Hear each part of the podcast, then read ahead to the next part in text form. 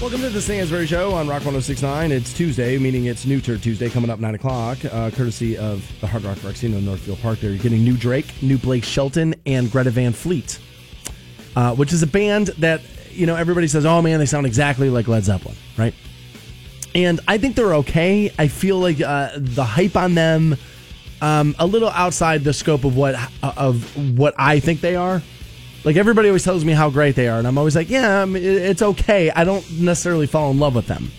Um, but people ask me to play them for New Turd Tuesday a lot, so they have a new one out called uh, "When the Curtain Falls." So we'll play that. They actually came out and said, "Look, Led Zeppelin was not that big of an influence on us," and I was like, uh, silly. Uh, I mean, look at look at the way you look, look at the way you. I mean, listen to the way you sound. So I don't necessarily buy that. So we'll take a listen to that. Also, a uh, new Blake Shelton called "Turning Me On." Now, look, I know I like the bro country stuff. I do. Not the biggest Blake fan. He's got one or two that I liked, but uh, normally, sometimes he, dude, he gets a little, he gets real cheesy. Well, he's a celebrity, Stansbury. Oh yeah, that commercial. I'm a celebrity. Yeah, that one. Yeah, no, it did. Yeah, that one kind of turned me off on him. Uh, and so, like, he normally can get like a little, like, real cheesy. So I'm actually really interested to hear that. Um, also, at seven o'clock. This is not New Tuesday stuff, but R. Kelly's got a new song out that's really, really strange. Okay. We, uh, we so uh, we highlighted a portion of it, and we'll play that and we'll we'll talk about what that's all about. Uh, not necessarily reviewing the song for New Turd Tuesday because I think it's like nine minutes long. That's why we yeah we yeah. only we only we, we, have a portion. It's like it's like one of those trapped in the closets that he did whatever that was ten years ago. It's a long, I don't remember lengthy. That. You don't remember those? Oh, no. good, good lord, dude! I feel like uh, I feel like that's something you should go back and revisit. But I don't yeah, remember that at all. I mean, we're talking fifteen minute song that he he put out yesterday. Oh Jesus, yeah. Jesus, yeah, that's way too long. All right, so there's an elephant in the room, and we're going to have to address this a couple of times, so we might as well do it uh, for the first time right now. Okay. So the other day, I got a text message from somebody who I've known forever and who I trust. That doesn't mean they, they're always right, but I trust them when they say, hey, this is going down. They told me, hey, I'm hearing Josh Gordon has failed a drug test. So I tweeted that out, and Twitter murdered me for it. Nobody else is saying this. Nobody else has got this. You're crazy. Look, you're just lying for ratings. As if I would lie on Twitter for radio ratings. That's people who don't understand how media is consumed and recorded and, you know, analyzed and then compensated. That's people who don't understand that. If I was going to do that, if I was going to try to sell that, it would be in here. But whatever. So I got beaten up for a few days, right? And then early yesterday, it gets announced oh my God, Josh Gordon's not going to be in training camp. So now it starts to look like, well, I mean, look, here we go. Here we go. Right? So now the story is, according to ESPN's Adam Schefter, that Gordon is seeking additional counseling before camp opens to deal with his mental health and anxiety, which I would commend. And I would imagine that the start of football season would be a source of anxiety for Josh Gordon, who has not played the game sober, to his own words. Yeah, how could it not be? Right? Can totally understand it. Okay? What I don't understand is people being naive enough to believe that two days before camp is the first time we're going to hear about Josh Gordon not being in training camp, given the fact that they're scheduled to be on HBO's Hard Knocks which I'm sure was anxiety ridden for him as well. Yeah, that's part of it for sure. And if I later find out that the GM comes out and says, look, I sent Josh Gordon away because of hard knocks, which he didn't want, Dorsey didn't want hard knocks, fought against it. If he then later steps up to the plate and says, look, we were worried about this being a trigger, then I would, to- I-, I could totally see that. But what I don't buy is I hear a rumor from somebody I trust. Everybody tells me I'm making something up. Then a couple of days later, out of nowhere, it's just, well, Josh is not going to be in camp. By the way, here's the thing that makes me really suspicious on all of it there is no scheduled date for his return, which tells me what? This step away was not planned. Because if it were, we would have a plan of when it's over. So you had a plan for something to be open ended? Yeah, you would at least have the. I'm sorry, no okay, Josh, you know, go take care of whatever you need to go take care of. We need you back here by X, Y, or Z. If we're worried right. about training camp being a, a, an anxiety thing, then let's be honest about what we also mean is that we're worried about the season being that too and being a, a season long trigger, which you do have to worry about. The, the, the fact remains most addicts relapse. Now, I don't know if Josh Gordon will or not, and I'm hoping not. And I will be honest with you, it's solely selfish because I'm a Browns fan and I don't think they can be anywhere near as good without him as they can with him. So I want him to be great. I want him to not do this. I want him to not, and I don't know if he's failed the test or not. I'm not saying that. I am not saying that. That, oh, no, no, trust me, this is what's happened. I will tell you that when I talked to my person again just a little bit yesterday, resistant to tell me as much, again, because of what happened to me on Twitter, and was like, I don't need people finding out it's me and then coming after me. But what he did say to me is, is the rumor he had heard at the time was he failed a, a team test, not an NFL test and the team was like, "Ah, we better do something about this before." You know what I mean? We figure out because you can appeal and all this other stuff, and like he wouldn't go into all that with me. Okay, so I don't know. I am not doubling down on, oh, guys, he failed the test. That's not what's happening in here.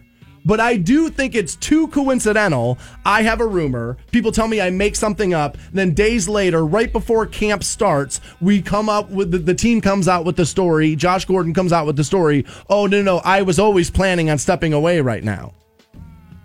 I have to assume that you know he's being tested on a regular basis. Sure. I'm sure it's just a weekly, if not more. Sure, so. I remember saying when they announced that that I said this is going to be problematic because if if if you slip up even a little with, with the randomness of this, that we're going to have an issue. I, I wonder if okay, so if he's being tested, let's say on a weekly basis by the NFL, the Browns are probably doing it just as frequently. So you know, hey, once a week you're getting a Browns test, once a week you're getting a, a an NFL test. Right. I'm willing to bet on a daily basis, he's probably got a coach, a handler, some sort of somebody who's like, bro, peeing it right now, peeing it right now, peeing it right now. And I wonder if failing that test, that test they could hide.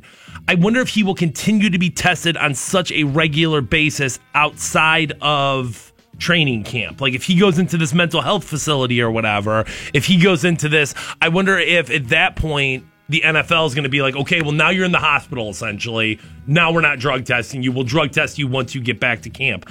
I wonder if they're giving him enough time there to like oh. to to clear out. You know what I'm saying? Like, so you're like full on conspiracy. Like now. enough time. Well, I mean, who? I don't think it's out of out of bounds at all to think number one that an addict relapses. No. no. Number two that in a an organization like the Cleveland Browns are going to do everything they can to protect their assets, to protect their their. I mean, one of dude, uh, their best offensive player. Yeah. I mean, if if yeah. not, who by by the way, was not in the Office parody. Which don't you think that's weird? Yeah, that video that they. Uh, that I mean, right, you, dude. He is. He's the biggest star on the team, right? Myles Garrett. Okay, uh, uh, but uh, one, we're one flipping the, yeah, borders here, right? One of the, one of, one of the one of the premier the biggest offensive talent, yeah, right. And so he's not in that. And uh, this is all, I am not doubling down on guys, come on, he failed the test. That's not what is happening here. I'm not doubling down on my source being absolutely right about the situation. What I will say that I believe is true is that he was on to something going on with Josh something Gordon. Happened, yeah. And now all of a sudden, Josh Gordon needing to step away. Guys, the, the, what the Browns don't want with Josh Gordon or any other story is absolute chaos. Announcing he's not going to be in camp two days before camp starts is absolute chaos. chaos yeah. If it was a planned step away, they would have told you before to make it look like they know what they're doing. Right now, it looks like two monkeys screwing a football in the middle of the field, which is what Sunday always looks like. And it looks like chaos. They would not have planned for it to look like, oh, geez, this kind of looked like chaos if something does happen with Josh Gordon, those eight wins look a lot further away, right? I mean, like honestly, oh, way far. Away. I mean, like if we're talking about losing Josh Gordon for the season, because I if mean, he does fail, if if if this is a Josh Gordon, because I remember was it last year or two years ago? I want to point this out real quick before you finish your scenario. It was told to me that this was not a THC issue, that there was not a marijuana issue we okay. were worried about. Okay.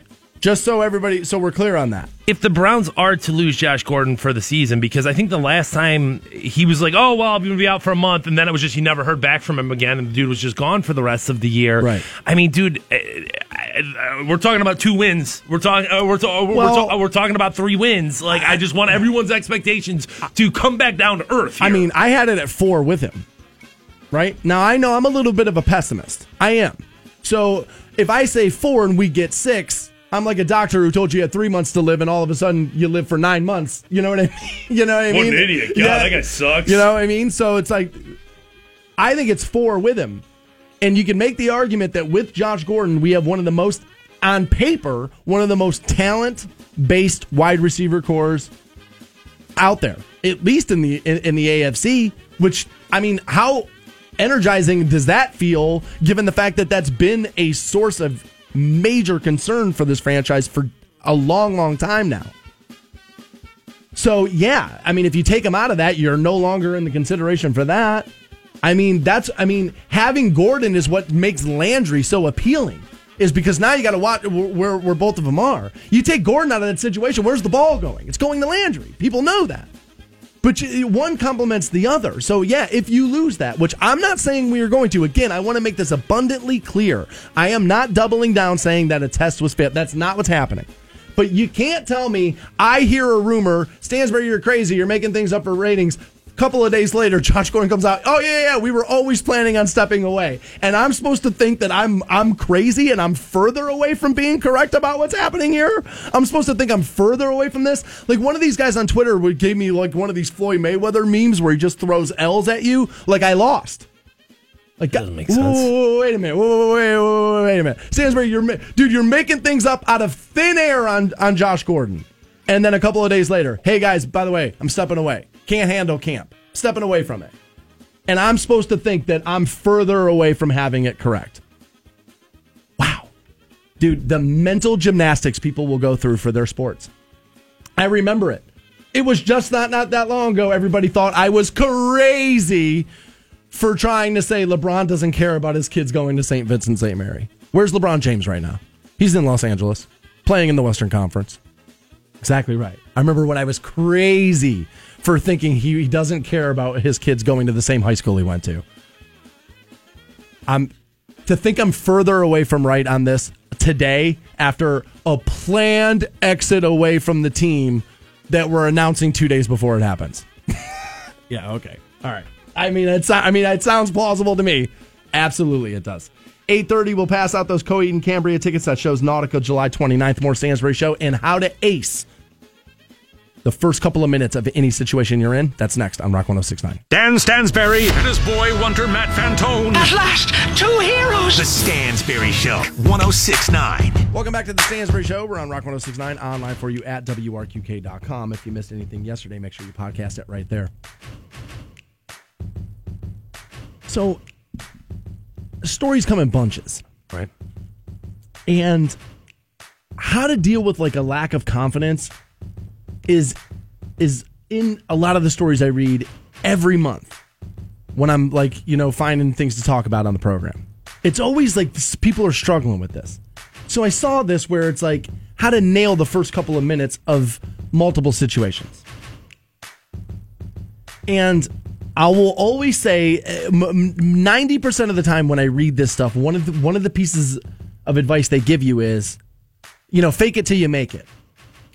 And I understand where that kind of comes from, but I eh, maintain that if you are not a naturally confident person, if you try to adopt confidence just because it's what you're supposed to do in a situation, then I believe it's going to come off more like arrogance, not confidence. Because what confidence is, is confidence is not, this is a meme you'll see out there, but it is true that confidence is not thinking they're going to like me.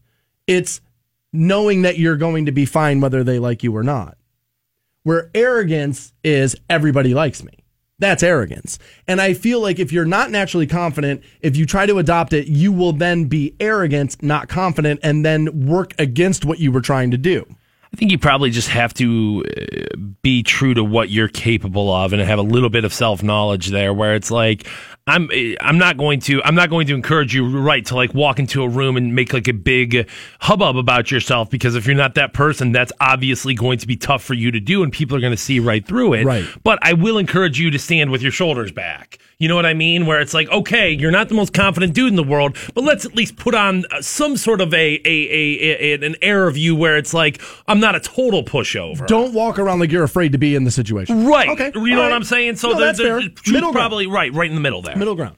So they say here, like, if you're a like, your wife drags you to an open house, right? Okay. They say check the doors, and uh, oh, this is if you're like looking to buy the house, and you're worried about how you look, like whether or not you know what's like going on. Okay. They say don't let shiny paint in like those, the, the- you know, the colors mess with you. Uh, check the doors that they don't shut true, meaning all the way square and all that. You have, you know, you have structural flaws. This is like because I think people get themselves in situations like I'm sure this happens with buying a car a lot, um, where you feel like I don't know as much about this as I should. Oh, yeah. and people just start saying things to you, and you just like, well, I don't want to look like an idiot if I ask this question. So, you know, they're kind of showing you here how to like kind of like feign that you know what's going on. I think you're right. Any major purchase that you have, whether it's an automobile, a house, a a big electronic, or something like that, like buying a TV, where guys are Oh, just sure. like, blah, blah, blah, blah, and you're like, uh, Anything a thousand dollars or more. Yeah, and yeah, okay. So if it's got a comment in it, yeah, you're you're, you're going to be worried about that. I feel the same way with like automobile repairs, even if they're small stuff. There's so many times I'm just like, yeah, man, okay, whatever you think that I need to do, then I'll do Yeah. because you don't have any idea and you don't you don't want to seem like an idiot. I feel healthcare is really where this happens. Is you just sit there like an idiot and whatever the doctor says, you're just like, yeah, okay, what I just don't want to be here anymore. Yeah, that's probably true. Not to second guess, not to not to be like, wait, wait, wait, that's a little weird. You know what I mean? You just naturally. We always say uniforms make people just Mm-hmm. at ease, and it's such a crazy thing. Also, like when you're entering a party and you're a little worried about how that goes. Now, see, this is what I'm talking about right here. As you approach someone, they say what you should do is say "great" three times to yourself quietly, and that helps trigger your smile.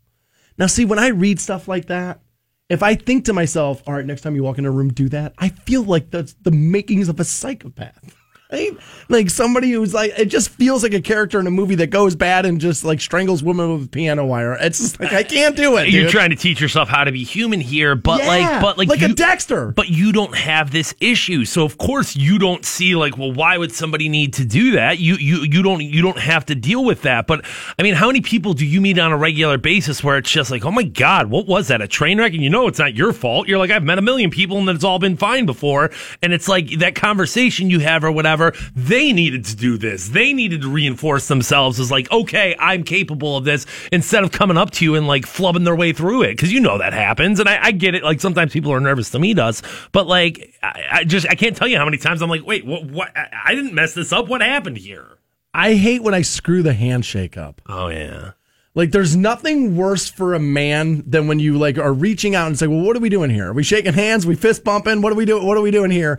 And like when you don't go all the way in, and for some reason, like your hand is like halfway in the hand of the person you're shaking, and now like I feel like I always need to say something. Because you're looking at that person, you know that man feels like, oh, you big woman, you know, you know what I mean. And I'm always like, oh my god, I'm not a woman. Let's do this over. Give me another shot at it. And then what if it's a black dude? Then you got to move it around. You got to bump up. You don't know what you're doing. Yeah, I don't speak that language. I don't am I, know. what am I doing I here? don't know. It's like, dude, 20 years ago, I would have had this. I would have had this down, but I don't know it anymore. I haven't kept up with it. I Haven't been in a barber shop in too long. I don't know. I don't know what, how to do this. Now they say that, like, if you're having a woman over for the first time, here's how to like ease this, right? And what a dumb piece of advice this is. Offer her something to drink, because holding a glass helps ease anxiety. You mean to tell me there are people out there I got to tell that if somebody steps a foot into your home, hey, you might want something to drink? a Cup of coffee or something a little thirsty there, maybe? Like, are, dude, are you that much of an animal that you don't know that you should offer somebody something to drink? How did you get that person into your home from the jump without like your right piano wire and chloroform or whatever? But you know, without the social skills of be, of knowing that much.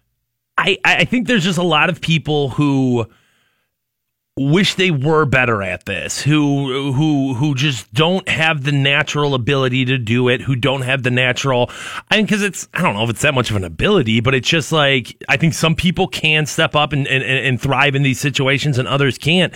And if you're one of those people who can't you, you probably feel like dude i have a lot to say or i have a lot to bring to this conversation or you should hire me or you should go out on a date with me and if you can't get over that initial hump you never get that chance to prove it. So i'm sure it's a frustrating situation to be in. Yeah, Uh, I mean, there are people, and I, I was told I was one of them when I when I started in radio that I was a bad interview, but a but, but a really good employee.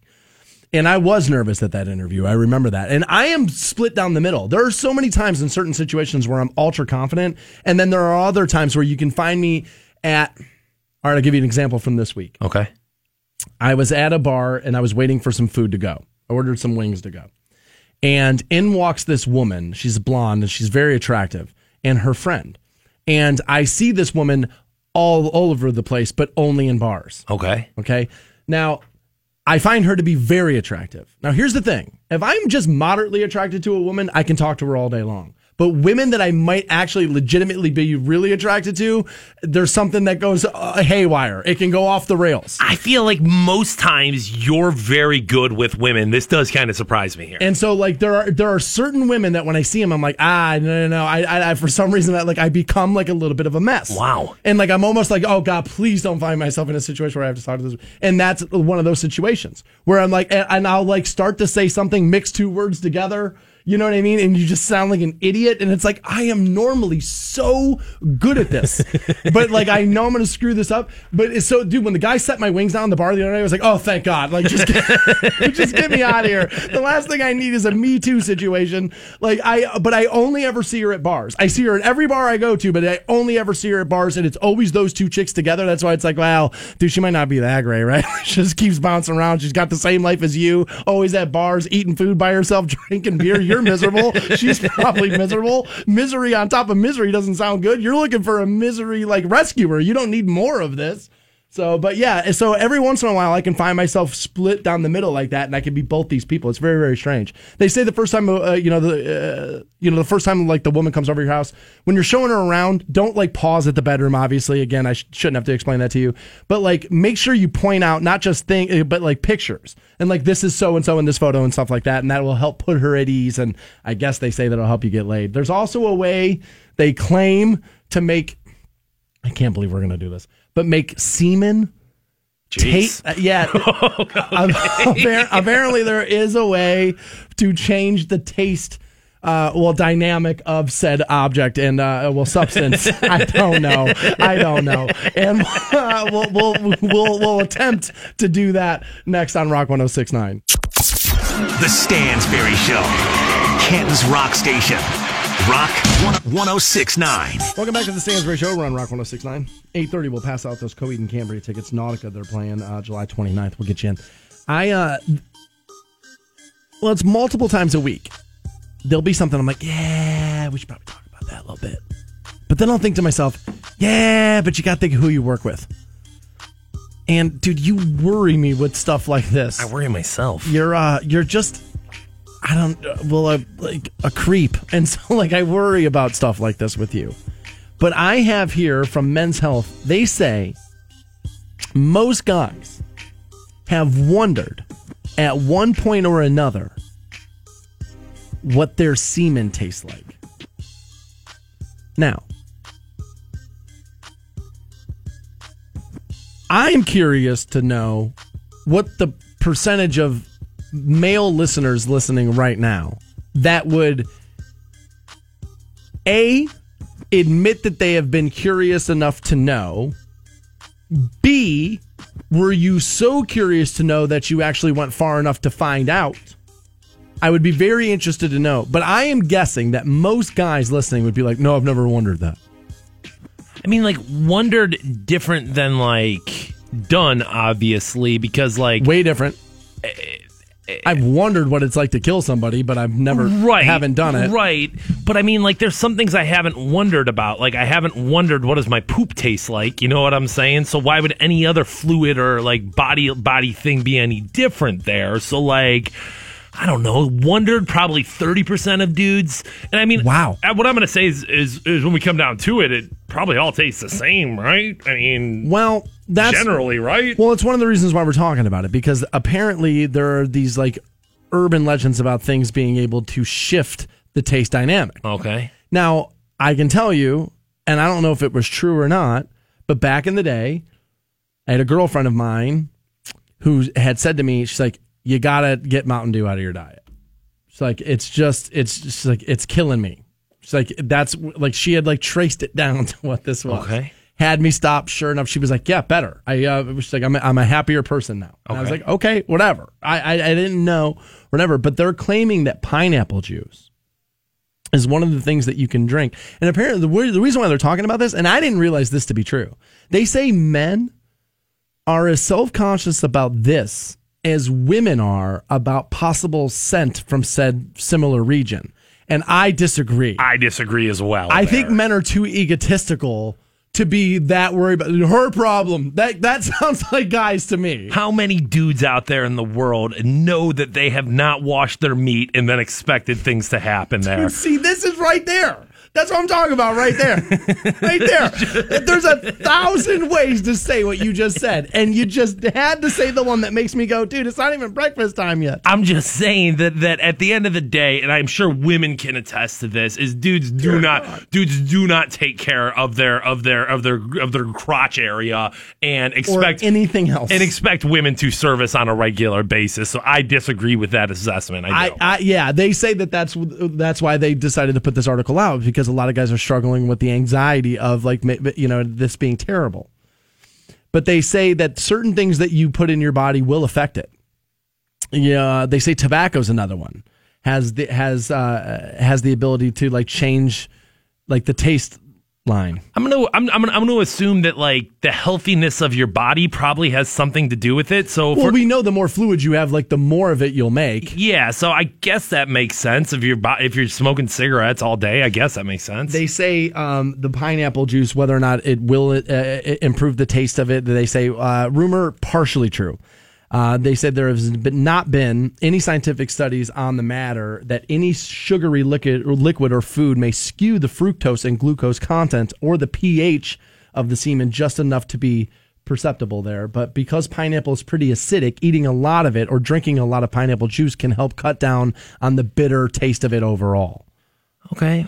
I I, I, I, would have I would have thought that like long long term your diet probably has something to do with it. I don't think that like oh hey I ate a piece of pineapple dude my girlfriend can't wait for it now. No, I think it's one of those things. Yeah, you're going to have to get your body built up. You're going to have to put a, a, a decent amount of in it. They say here, as a general rule, fruit is your friend in this matter. Uh, it will enhance fructose and glucose already present in said substance there. Naturally sugary uh, fruits like kiwi, blueberries, and stone fruits also will improve it. Uh, foods you should avoid. Um, they say uh, coffee, caffeine, tobacco, alcohol, marijuana can make it all much, much more bitter. So at the end of this, dude, most dudes were like, "Well, I don't care. I'm not tasting it. I'm not eating fruit. What am I going to eat? Fruit instead of smoke cigarette? You know what I mean? Like, dude, this ain't enough." I like I said earlier, I don't think guys are as self conscious about this as women are about the other thing. I just think guys are too egotistical, and I know my buddies, and they're all sitting in their car right now, going, "That's her problem, dude." I mean, what do you want me to tell you? Which is ultimately why they. Well, this is why Pornhub's such a big website, is because that's your mentality. If it weren't your mentality, you would have more sex in your life. You wouldn't need as much porn. R. Kelly is doing one of the most OJ Simpson things I've ever seen in my life. I cannot even believe we got lucky enough to get this audio. That's next on Rock 1069. Good morning. The Stansbury Show. Or the God of your choosing. Best morning ever! 6 9.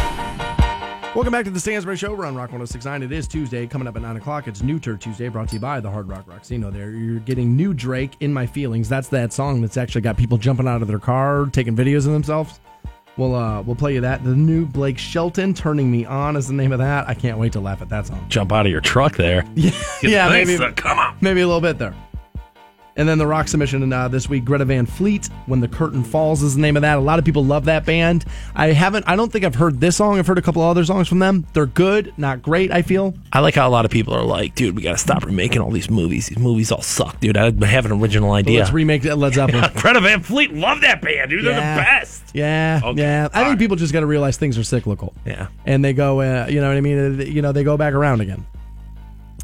So this a little new Turd Tuesday esque, I suppose. Um, not really, because we're not trying to get to the bottom of whether or not the song's good. It's just a very strange thing. R. Kelly is an R and B artist. Uh, what do you? What is he? Mo- is it bump and grind? Well, he's got. Would that th- be the biggest hit? I think this one, Ignition, the remix to Ignition, Really? probably the biggest song that he's ever Is that done. right? It's the most mainstream. Like everybody knows this. I wasn't song. sure what it would be. but this is a big one. Bump and grind is is huge, and I mean, like, what a Yeah. '90s jam this Yeah. was! Like, takes you back, no Dude, question. I, I mean, do you know how many over the over the sweater boob grabs I did to R. Kelly's bump and grind? A lot. A lot. And then the other big song that I would say he's known for is I Believe I Can Fly from the Space Jam soundtrack. Oh yeah, this might actually be the biggest hit, right? All all big, big, big songs. The dude's got plenty of them. And then, I mean, those are just like the mainstream hits. When you get into like his genre, he's got plenty of hits. oh yeah, yeah, yeah. I remember when he called himself the king of. Uh, didn't he call himself the king of R and B? And Jamie Foxx. What was that? Rocks and Blondes. I uh. So, but he's been accused of some pretty not great things. Yeah. Like, I mean, didn't he marry Aaliyah when she was like 15? Like, her parents like signed her over to him. Yeah, that wasn't even. That's not even accused. That happened. happened. That happened. That for sure. So he married Aaliyah when she was like 15, I believe. Uh, I, I hope I have that age right, but I Yes. believe the story was is that her parents like signed her over, um, which is really creepy. I mean, that's just so strange to me, and I don't know how anybody could do that to their kid. Um, and then there was what he had like. I, I know the famous Dave Chappelle skit was making fun of the fact that R. Kelly had like urinated and like even defecated on a young woman, right? Well, yeah, R. Kelly um, does not. He's not afraid to fly the freak flag there. Um, but the problem was, it was like a 14 year old on camera that it happened to. Yeah. So many of these stories do involve a woman who was under the age, well, a, a girl at this point, because when you're 14 years old, that's what you are. Um, but there's been multiple like Well, that woman said he like had a sex cult. yeah, multiple out of court settlements, multiple like hush money payments, multiple like, and there comes enough smoke where we feel like we got fire. there comes to be a point, right, where it's like, good God, how many times do you have to be involved in this before it's like common denominator you here, homie? So I don't know if this was his intention or not, but he has put out a song. It's 19 minutes long. You're obviously not going to hear the entire thing right now. Right. It's called, and thi- this to me is very reminiscent of OJ. Well, if I did it, this is how I would have done it. The way it actually went out, like where he wrote the book, like of like, a well, if I killed Nicole, this is how I would have done it. R. Kelly has released this song yesterday. I don't know if it was SoundCloud or whatever, but digitally he put it out, and it's called "I Admit It." I admit it, I did, did it. I admit, I admit I'm a freak. Used to go to strip clubs every week. But who these trying to say I am? Man, I'm not, and I put that on chief. I admit I with all the ladies. That's both older and young ladies. See, But tell me, see, see, see. I mean, right there, he's telling you. Right? I mean, he's taking ownership. I mean, young ladies, he knows what the what the, he's what the accusations have been, and he's saying, "Yeah, I did it." Well, I think he admits that he's had sex with women that are probably too young for him in the big picture. I don't think he's necessarily saying he's admitting to having sex with minors. I think he's nailing himself up on the cross here. That's what he's admitting to. Could we not say, though, as two reasonable, logical men, that given the accusations, that saying, yeah, I admit it, and then saying, yeah, I had sex with younger women, that in a courtroom, that that would be like, uh, bro, we got tape of you saying you did it. Well, but I mean, like, he, dude's probably 50 years old at this point. So if he's still having sex with 18 year olds, he is having sex with younger women. That's not against the law, though. No, no, no, no, no, no, and I don't have a problem with that. Obviously, I can't sit here and have a problem with that. Okay, as uh, as I have I, I've entered into that you know area myself where I have dated way you know women way younger than me, but there's a difference between dating somebody who is old enough to date versus you know urinating on a 14 year old. I admit I with all the ladies. That's both older and young ladies. But tell me how they call it pedophile because of that.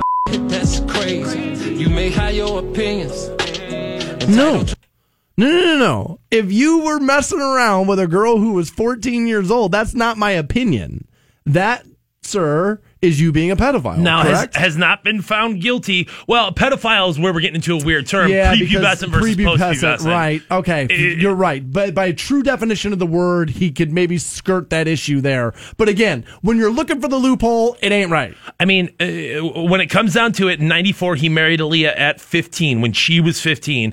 Uh, by 2002, there were three publicly filed lawsuits, each accusing him of illegal underage relationships, settled all three in exchange for non disclosure agreements.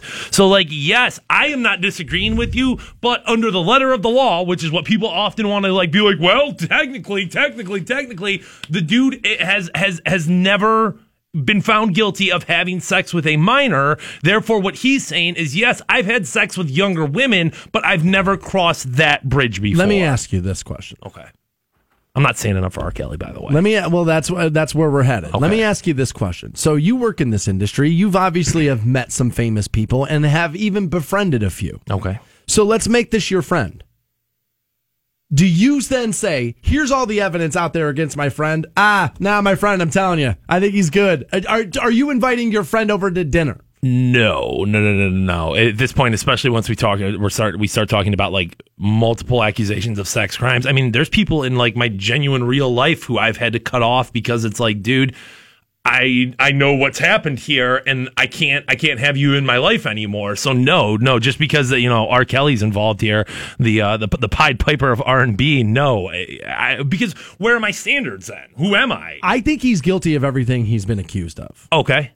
I now I don't know why I feel. Yeah, I was way. gonna say you are very usually like, well, no, until it's proven or until like I guess maybe it's easier to believe when your entire career is based on songs that are like about how you're like the smoothest, kinkiest dude out there. I mean, accusations come against famous people all the time because women want to get paid or get famous or whatever, yeah, but right? remember when I said, I said, dude, watch, Gene Simmons is going to get caught up in a Me Too thing, and sure enough, he did. Like, you know what I mean? So it's even people I like. I'm like, yeah, dude, nah, I kind of buy that. I could see Gene Simmons being a total creep. As a matter of fact, I told you a personal story of a woman I know. He was creepy too. And so it's like even people I like, I, I am willing to see and, and, and admit that it's like, eh, that's probably not right. And I do. I think R. Kelly's. I think R. Kelly's totally guilty. But tell me how they call it pedophile because of that. That's crazy. You may have your opinions, um. entitled to your opinions. But really, am I supposed to go to jail or lose my career because your opinion? Yeah, go ahead. I mean, court of law, dude, has not been found guilty. All right. I mean, I, I don't want to say what I'm about to say, but he's kind of right on that one. Should he be in jail right now? Yeah, because he's been having sex with minors Yes. for decades. So, like, yes, I yes. would say that. I feel like he should be in jail right now. But until you are found guilty in a court of law, we can't just like lock you up. I, as much as I would want to, but that's crazy because then that's a slippery slope. You never know where that's going to go, right? So at that point, though, can we take your career away? Can I take you off the radio? Can I stop listening, or should I? You know, It's a different thing because uh, can we take your career away from you? Yes. Yes. Um, I think you will see a double standard applied to R. Kelly here.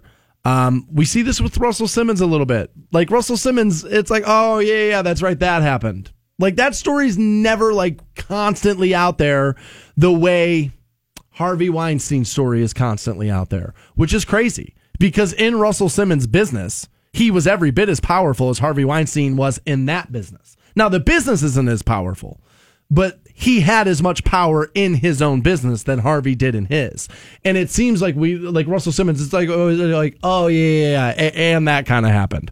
And I feel like that's what's going to happen here with R. Kelly. I feel like that's what's happened forever with R. Kelly. I remember once upon a time he was doing that tour with Jay Z, that album. They did that double album together, and there was going to be that tour. And then Jay Z was kind of like, eh, all right, I'm going to kind of like back away from this when all that stuff started to come out. But then after that, it was like people started using them in songs again.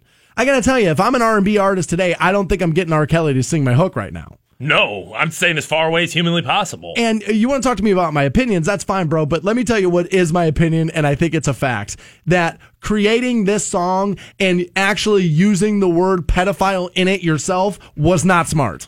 you already have gotten the break at this point and you will continue to get the break so long as you put yourself out there and say I deserve it. So like the people that the people that are anti him will continue to be anti him, but the people who have continued to look the other way, same way with Michael Jackson, dude, where it's like you you can you can do no wrong at this point. Yeah. You have reached into a territory where it does not matter what happens, like y- y- you can do whatever you want. Why would you change? I, I mean, I know people get caught up in, well, I mean, the moonwalk. And it's like, yeah, but dude, if this was your neighbor, you'd be burning his house down. You know what I mean? It's like, we do, but the hero worship of celebrity, it's crazy. It's always been true in this country. And I thought we were starting to move more and more away from it because of social media. We like to hold people accountable. But in certain situations, it's not always true. Would you go to R. Kelly's concert tonight? No.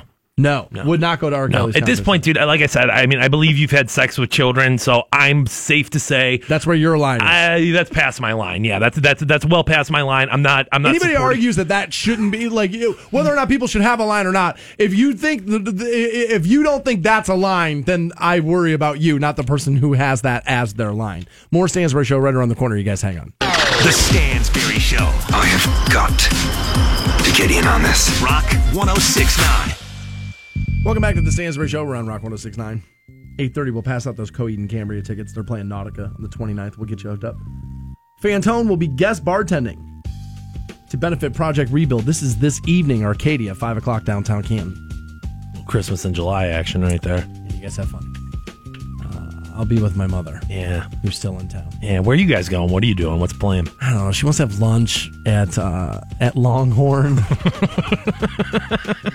and then uh, and then I don't know. I apparently we're going to you know friends of the families, and then somebody else's house at five o'clock. It's like an all day thing. I got to be with her like all day. I like how you guys have gone out to eat at Red Lobster and Longhorn, like national chains. Like it's what not like, mom likes. It's not like you come home and it's like, all right, hey, maybe an Ohio restaurant. Nope. No.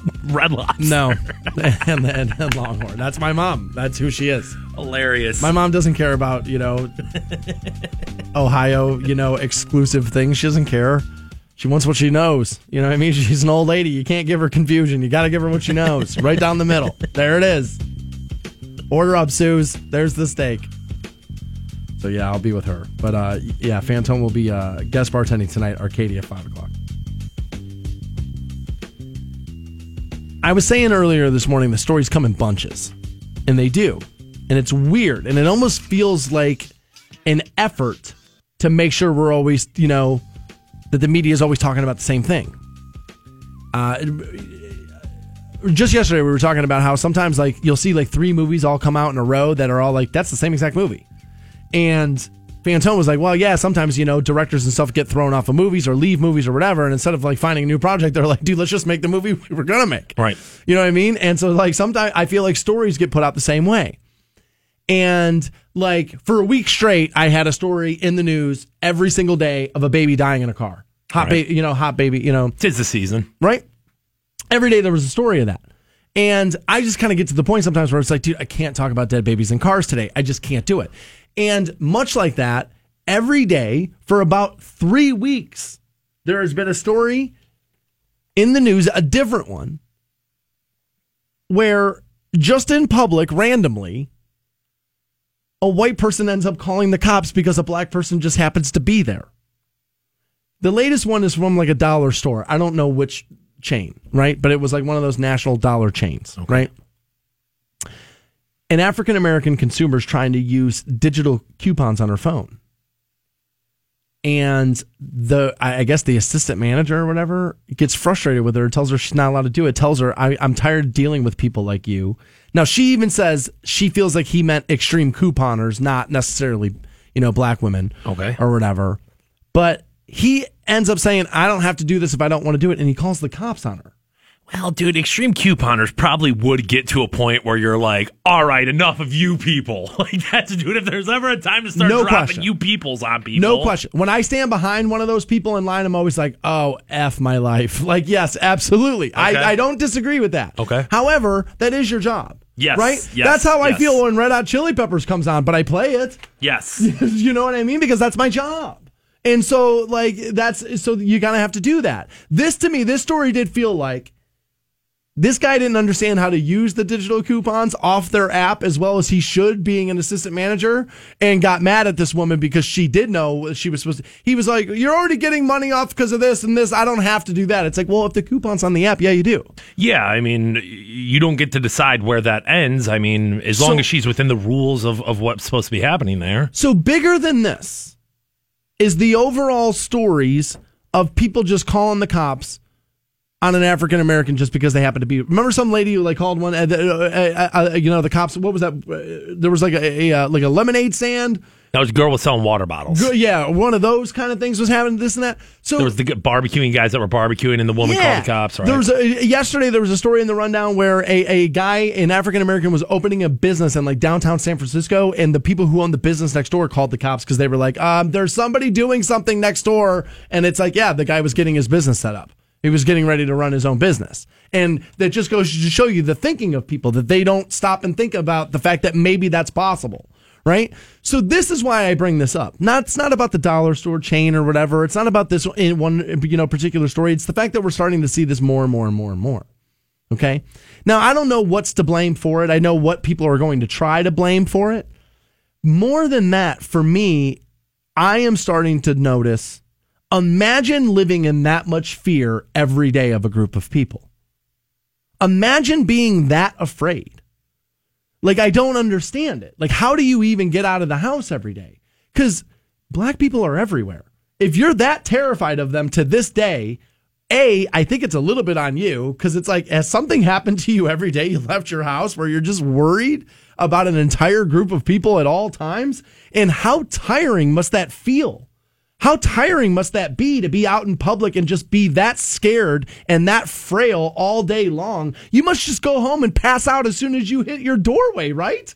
How would you not be just exhausted after being that afraid all day? Unwarranted, by the way. Um, I, I, I, you know, there's obviously going to be a lot of layers to these kind of stories here, and there is going to be an argument to be made that people are going to say, "Well, how did I know that that person wasn't doing something nefarious in that in that store next door?" You know what I'm saying? How do, how do I know that guy So- wasn't breaking in? Hiding behind see something, say something. If he if he's just now opening his business, right, and that's Okay. what the case was. I've never seen you before. I've never seen you in that store before. It's not like you've been here for the past 10 years and all of a sudden I called the cops on you. I saw a strange person in a place where there's normally not people. okay, fair. Let's play this out. Okay. Could I not make the argument that walking around a retail environment, setting things up, looks more casual than somebody ransacking a business trying to do something nefarious? Although I do like the word. Yeah, yeah. I right? mean, so isn't it almost on you then to go over and introduce yourself maybe? Are you going to introduce yourself every time that you feel like there's a crime going on? Like, hey, well, let me check on and see if this is really a drug deal. I'm Dan Stans. Very nice to meet you guys here. No, what I'm more likely to do is pay attention to the scenario, make sure I have details remembered in my head, not call the cops, but if the cops show up, be like, yeah, I kind of was onto that a little bit yesterday. Didn't want to be racist, well, see, and I mean that that's like but here's the outfit, and I got the I got the plate for you. That's the argument that will be made is that like, well, what can I never call the cops on no, you don't want to get to that. white person? No, you don't want to get to that level either. And that's, but again, another reason to bring this up. So it's like, is the media shoving these down my face to like kind of like sell like the narrative that America's more racist than than what we believe it to be? Maybe I don't know. I mean, they're a little. I mean, we all know, dude. They got to push the product. Although people accuse me of pushing the product in certain ways, I'm like, that's not what's happening in here at all. I'm just discussing it. You know what I mean? So sometimes I feel like, ah, dude, or is it just? Is it real? Is is blaming the media the staples like easy button of well this is why everything's screwed Yes. up and it's very much Yes. i believe that's true a little bit i do believe that they are one-sided and that they've always been a little bit of a lying entity but i do believe we're real quick to go to the fake news easy button Well, and, and and and and if you do believe that these stories are genuine, now you can always point to you know there was there was a story in the news well the where one the water bottle lady doubled down on it there was a story where they um uh, there was a, a waiter who said that there was a, a a note on the on the receipt that said we don't tip terrorists, and they circled his name, and his name was Khalil or something like Sure. that. Found out that was one hundred percent made up. Yeah. You know what I mean? So it's like those things discredit, just like just like the argument of like, well, what about when Rape. it, w- rape? Like, well, Yeah. it's like yes, that one story discredits all ninety nine other stories that we have here. yeah america's good at that uh, uh, getting the one case and going well eh, th- look at this magic eraser One sentence was wrong in this book, therefore the entire book is inaccurate. Right. And I mean that you misused one word, so your entire thought process is. Yeah, no, we are good at that. America is great at like you saying, well, that's that's the magic eraser. So prior to cell phones, prior to us being able to record these things, how frequently was this happening and who knew about it? You weren't going to know about it. You weren't going to, you know, I, I wouldn't know about it. I'm always aware of my surroundings because I believe most people are capable of hurting me on some level, right? Now, are they willing to do it every day? No. But if you if you back any human being into a far enough corner, you're going to find out what they're really made of. And what they're really made of is sack of awful. And they're capable of doing some really awful things. So I'm aware of where I am at all times. But to be in that much fear of a group of people that's everywhere that I that, that I encounter every day would just be awful to me. To be that exhausted every day when I get home.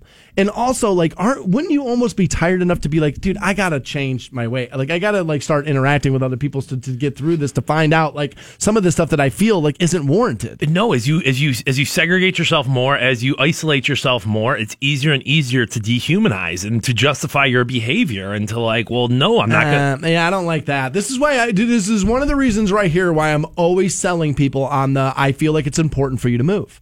I feel like it's important for you to move around other parts of the country, be in different areas, be accepting of other things, meet people from different areas, you learn about different experiences. And so, because honestly, most of the what time, what drives um, anger is fear and misunderstanding and being and, and fear of the unknown. And if you get, if you got to know a little bit more about a certain something, you'd be like, uh, okay. This is why they say in more educated areas, racism is less of a problem. And it's because you are a little bit, you've been shown more, you've seen more, and you've been seen less, and you've been shown more of a group of people versus just what you think you have always seen and and I believe that to be true. And so yeah, no, I'm a big proponent. Move around, dude. Interact with everybody. And I I'm just happy that I'm not that terrified of a of any one particular group of people. That just sounds like that would be a horrible way to live.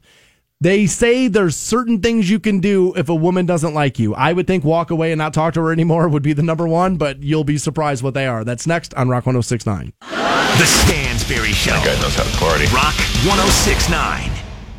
Rock 1069. Welcome back to the Stansbury Show. We're on Rock 1069. Still to come is New Turd Tuesday, 9 o'clock. New Drake, new Blake Shelton, new Greta Van Fleet, all part of that. I read this article this morning, and uh, it, this is all about what to do when, uh, when a woman re- rejects you. Now, I think the best piece of advice is there's 7 billion people on the planet. Yeah. Go find somebody who's not going to reject you. Deal with it. You'll be Trying fine. to go find out how to like custom tailor yourself to meet that person's requirements is not good. Long term, you're not going to be able to keep that solution up. And in the end, this thing blows up in your face. Society tells us very differently, though. It's you know, stick around. You're bound to break resistance there. You know, just just just keep asking her, keep asking her, keep asking her, keep asking her, keep asking her. Ninety nine no's and one yes is still one yes. Stansbury. Yeah, I would ask 99 women or Okay. 100 women. Okay. Here in, in 99 no's and then take the one yes. I would do it that way. Um, not that my way's right. Never been married, no kids. Yeah, but then at least you're not harassing chicks. Yeah, I mean, I like that one. I like I like not harassing chicks. They say what you don't want to do if you've been rejected is do what all guys, not all guys, but what most guys walk away doing, which is blaming the woman for the it not for the rejection. You know, lesbian must be lesbian because you're just that good, right? Like you're just I mean, dude, you were sculpted with God's like own like, you know, knife. Right. Every heterosexual woman on the face of the planet wants you, just lusts after you. Get or real. she's not ready, issues, daddy issues, man hater, like all these things. Now, women do this too. This is not, you know what I mean? This is not solely a male issue, but I do know a lot of men who do this and make it about the woman and not about you. Very much It so. can very much be about you. Now, what you don't want to do is go the other way either, though. You don't want to go home and sulk and you know, you know, obsess over the fact that you're an unlovable idiot either, because it could be a mixture of both issues. It could be a little bit of her not being ready, and it could be, well, maybe you're a lot awful, like it, you know what I mean, or maybe vice versa. It could be a mixture of those two things. Yeah, I mean sometimes people just are not attracted to you and that's okay. Like that doesn't that doesn't mean anything about either you nor her. Like that just they're not attracted to you. Another thing they say guys do a lot here is like when you've been like ghosted or if like a woman's like you know starting to pull away from you, you send multiple message back. Like like a guy here says here, it's funny you delete me off Facebook. I was about to offer you a job. Uh, before you 86 somebody, maybe you should use your intellect and see if the person could be useful to your career. This is all BS. This guy was trying to get in her pants, and when it didn't go well, now he's trying to be like, ah, I was trying to do this. I'm an assistant manager at a restaurant. Do not take your career far. He says the way you ghosted me was immature and insulting. First of all, if you get insulted by that, you're a woman too. Um, I would I would never send that to a woman. He said you didn't even have the fortitude to tell me to f off. You have ten thousand followers because of a good profile pic. And, and then he said then says something about her body. Again, dude, like if you get this worked up over being rejected, that tells me everything I need to know about you. It sucks. I mean, it, it does, but yeah, but everybody's been rejected. The hottest people on the planet. Johnny Depp has been rejected. Beautiful women have been rejected. what about Rob Lowe? Never been rejected, right?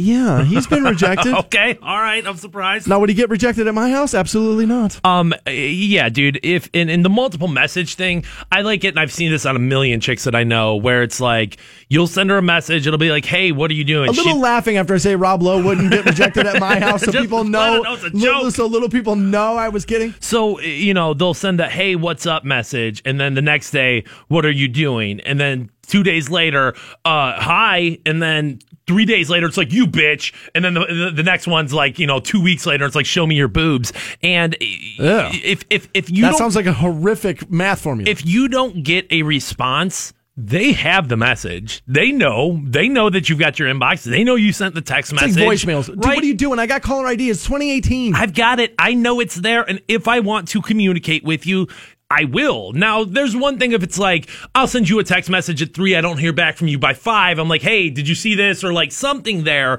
But like, if you're doing that on a regular basis, trying to like, reignite something, she knows she got that message. And if she didn't respond to it, there's a reason why. People that can't take the hint are the worst. yeah, dude, They're you're the letting them worst. know. You're, why are you making this so uncomfortable? How did you get this far into life and not be able to pick up on social cues like this?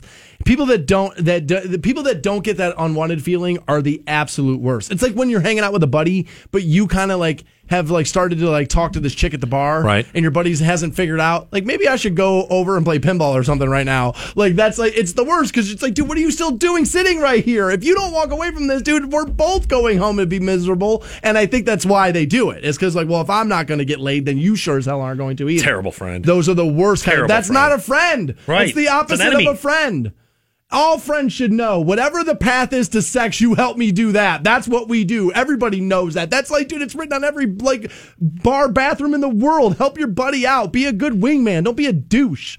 But don't just continue to message chicks when they're trying to back out either. That's you just not being able to pick up on cues. And no wonder you're sitting at home alone. More Stansbury Show is next. And yes, we are going to get back into the big elephant in the room, the Josh Gordon situation. That's next on Rock 1069. The Stansbury Show We may not be a global epidemic yet. on iHeartRadio, This is a dream come true. Canton's Rock Station. Rock 1069. Yo, guys, Fantone from the Stansbury Show here. Honor Fighting Championship, bringing MMA action back to the flats. That's right, it is Honor Fighting Championship 6. It is Fight Night at Nautica, and all goes down August 18th up in Cleveland. Now, listen, tickets are already moving fast. I don't want you to get shut out, so go get yours at honorfightingchampionship.com. The lineup is already stacked, and it includes friend of the Stansbury Show, uh, the Vanilla Gorilla, Nick Brashear. He'll be making his MMA pro debut at Fight Night. You don't want to get shut out on this, dude. Tickets still available, uh, including VIP packages. Get yours at honorfightingchampionship.com. Yo, guys, Fantone from the Stansbury Show here to tell you about the Roholt Vision Institute. It still happens to me all the time, dude. I wake up in the morning, I reach for my glasses, and all of a sudden I remember, dude, you do not need those. I got 20/20 vision thanks to the LASIK surgery I had done at Roholt. And I'm telling you, your summertime is going to be so much easier when you don't have to worry about glasses or contacts. So if you've been thinking about LASIK surgery, I know you have some questions, which is why the Roholt Vision Institute has made everything perfectly clear for you at their website. That is roholtvision.com. Rock 1069. Welcome back to the Stansbury Show. We're about a half hour away from passing out those Coheed and Cambria tickets. That show Nautica, July 29th. We'll get you hooked up. Uh, this is one of those moments where I'm going to have to re- try to do my best to remain calm, cool, calm, and collected.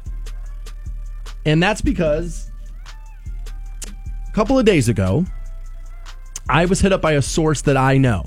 Should be pointed out, you know this person too. Should also be pointed out that the source not only texted me, Fantone was in a group text that told us, hey, I'm hearing, the source said, I'm hearing Josh Gordon has failed a drug test. I'll hit you up when I have more. Now, I asked Fantone this the other day. I'm going to ask him again. You not only know this person, but you know this person to be tied in and to have had previously correct information around sports stories Correct. has given us early leads on things before that ended up being true. That's happened. Okay. So I ran with it. Maybe a little prematurely if that's what you want to hang me out to dry for. Totally valid. I can live with that. But I was crucified for putting the tweet out. You don't know anything. You're an idiot. Leave sports to the sports people. You don't know anything. You're a moron. You're just making things up for ratings, is what I was told. Now, you can think the source is wrong. You can think it's funny that I have sources, even though I worked in that market for 10 plus years. I did game day operations for the team for a few years. To, to, to think that I don't know people would be crazy, but fine.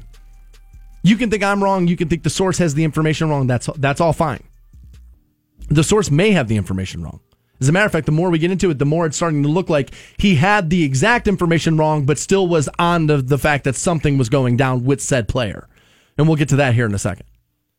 But when people started to accuse me of flat out lying just for ratings on the program, well, A, it's ridiculous because if I was going to do that, it would be staging in here. I'd be teasing you in here to pull you through the break, to pull you through the quarter hour in here.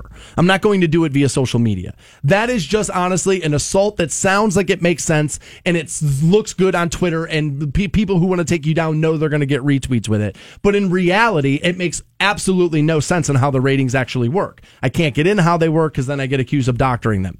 Just it's a very intricate system, but me me saying something on Twitter isn't going to do it. That's not going to not going to bring the ratings.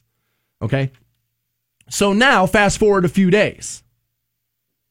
Josh Gordon announcing yesterday, I'm stepping away, will not be in the early part of training camp for you know my overall anxiety and, and mental well-being. Now, do I believe the start of training camp could be a trigger for Josh Gordon's anxiety and his previous substance issues? Yes, I do believe that could be a trigger. Absolutely. Knowing enough about addiction, having worked with an addict for a long, long time myself, having more than one in my own family, yes, I could see how that could be a trigger. Okay. What I don't believe is we waited until two days before training camp to tell the fan base that that a planned exit from from the team was going to take place. I also don't believe that if you have a planned exit away from the team that you would not have a scheduled return date. The quote is there is no schedule for Josh Gordon's return back to the team. Guys, that's open ended. That's not good. That's not a plan. Open ended is, oh God, we better do something. Now, here's what I want to say because I want everybody walking away not with any more fake ammunition that you think you have on me. I am not doubling down saying, guys, this is a lie. Josh Gordon failed the test. Not what I'm saying. But what I am saying is my source hit me up to something going on with Josh Gordon, and then miraculously, three, four days later, he's announcing out of nowhere, oh, by the way, right before we start filming this TV show, right before training camp, the biggest offensive star the team has is just not going to be there. I'm supposed to believe that that's a coincidence. Yeah, I was going to say quite a big coincidence there. I mean, uh, can you make the argument? Sure, Sure. but it Sure. doesn't. It, it doesn't appear to be that. I There's mean, a word called coincidence for a reason. It's because they do, in fact, happen. I have to make room for that to be fair to the conversation. But I think it's a little bit much of a coincidence for me to swallow that a guy hit me up, a guy I know that's tied in, hits me up and says, Hey, something's going on with Josh Gordon. And then three days later, something ends up going on with Josh Gordon. And now Twitter's telling me how, mo- how this is, how I'm wrong more. I'm wrong. mo- I'm more wrong today than I was three days ago. I think it's crazy. I'd like to know what the uh, where Josh Gordon is going, how it will be monitored, well, whether it will be monitored by the team, the NFL, by his personal doctors, or whatever the case is here. How is he actually like? What is he actually doing here? I know it's like, well, he's going to go take care of his mental health. What does that mean? What, It's pretty what is wide that? umbrella. right? What, what what what does that mean? I, the Browns do appear to still be standing by him at this point, so there is Good sign. So there is a little bit of me that's like, if he just straight failed a P test, they'd probably walk away from him. But like I said earlier in the program, I'm willing to bet there's the NFL tests he have to take. If the Cleveland Browns are smart, there's the official Cleveland Browns P test he have to take. And then there's probably a coach who on a daily basis is like, Josh, I need to make sure that you're going to pee clear for the NFL this week. You pee today for me. All right, You- let's stop here, okay? Because again, going back to the source, I know everybody wants to laugh at that word, thinking that I don't have them, which of course would be crazy to to assume that. Who had said to me, "Look, what what he had heard, not that what he knew firsthand, but what he had heard was that it was an internal team test." Okay. and they were So like, that's what was happening. They were like, "Oh no, We have- what, what's happening here?" And was told it was not THC related. This is not marijuana related. Okay. And if you've seen his body, Pretty jacked, dude. Pretty right. jacked. Right.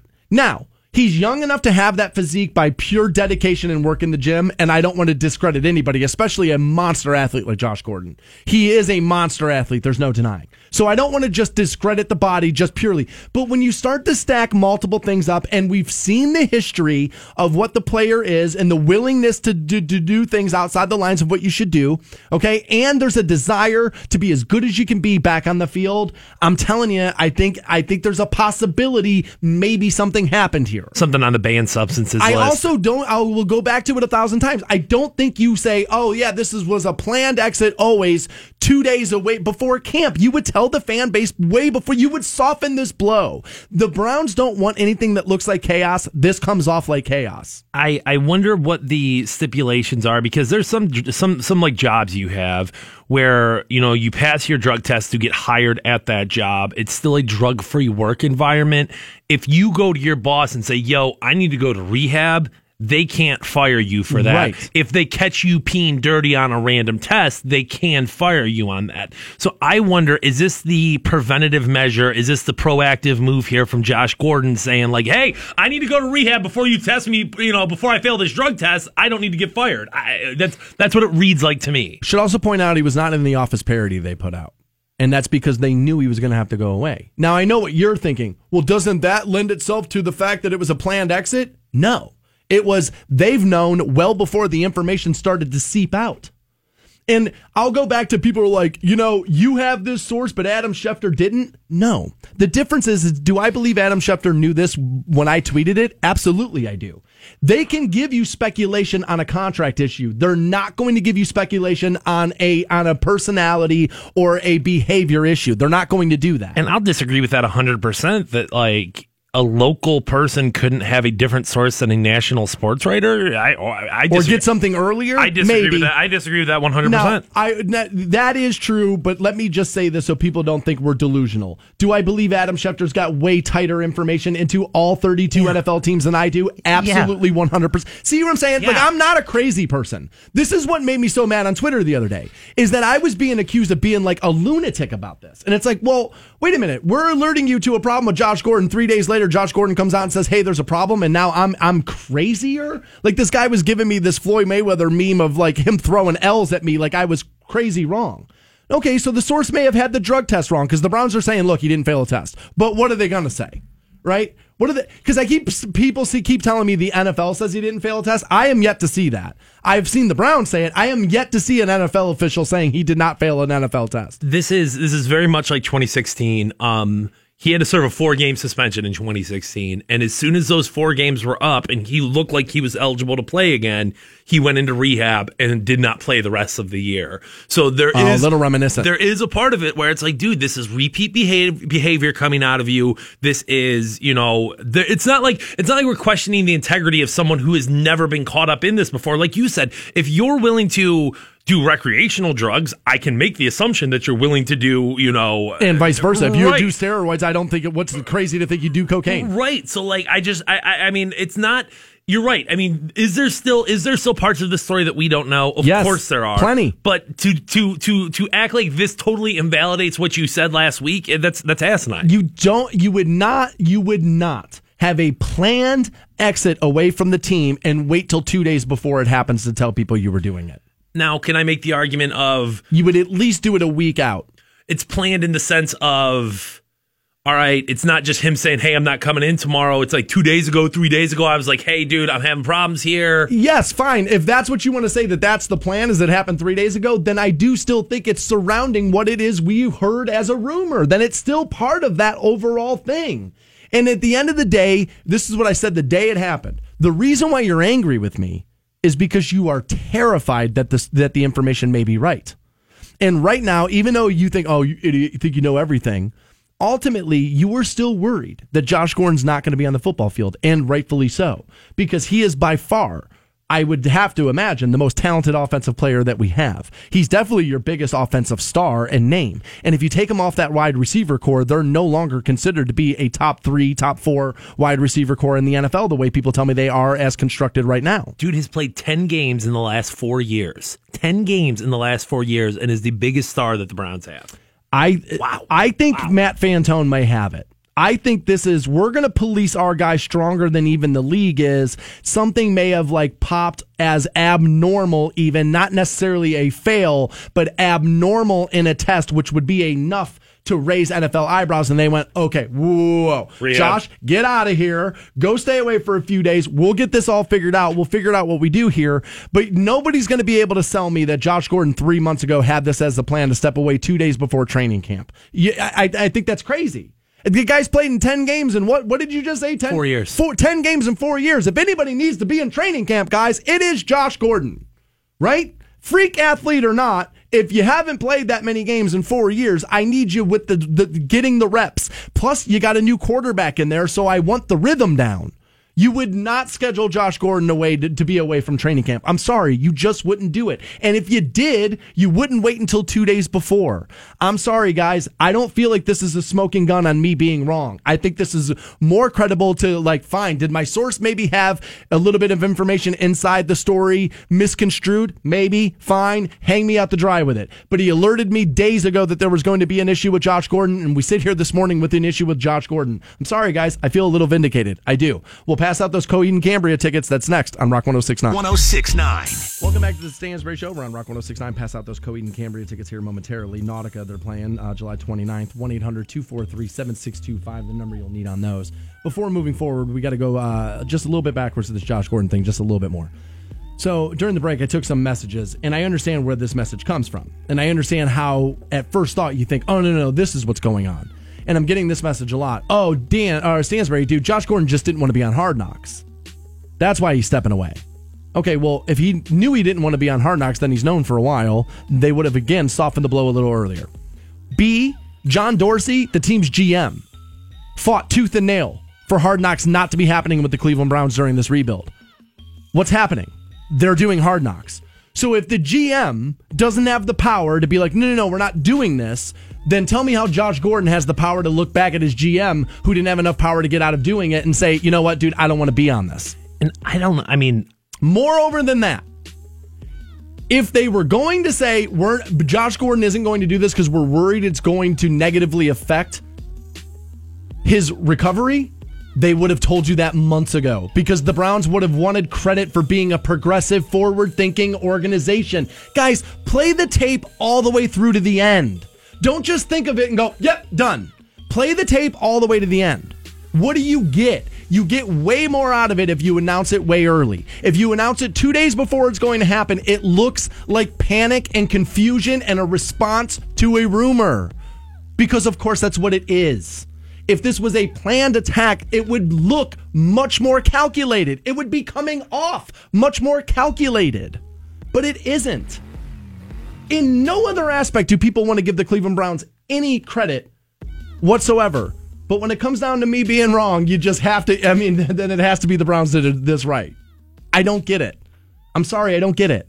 Again, not doubling down on the fact that he failed a test, but we did alert you through somebody we know that something was going to be happening with Josh Gordon, and sure enough, something is. And if Dorsey can't get the Browns not to be on hard knocks, then Josh Gordon can't isn't going to be the one player. You lose your locker room. It's as simple as that. So what? Josh Gordon, a guy who's played in 10 games in four years, has got more credibility in that locker room than anybody else? Because he doesn't want to do it? Isn't all isn't every other guy on that roster going, well, wait a minute, why do I gotta why do I gotta have this in you know in, interrupting my whole life? I know what you're thinking. Well, they want to be on it. Not everybody. There's going to be at least a handful of players in there who don't want to be on it.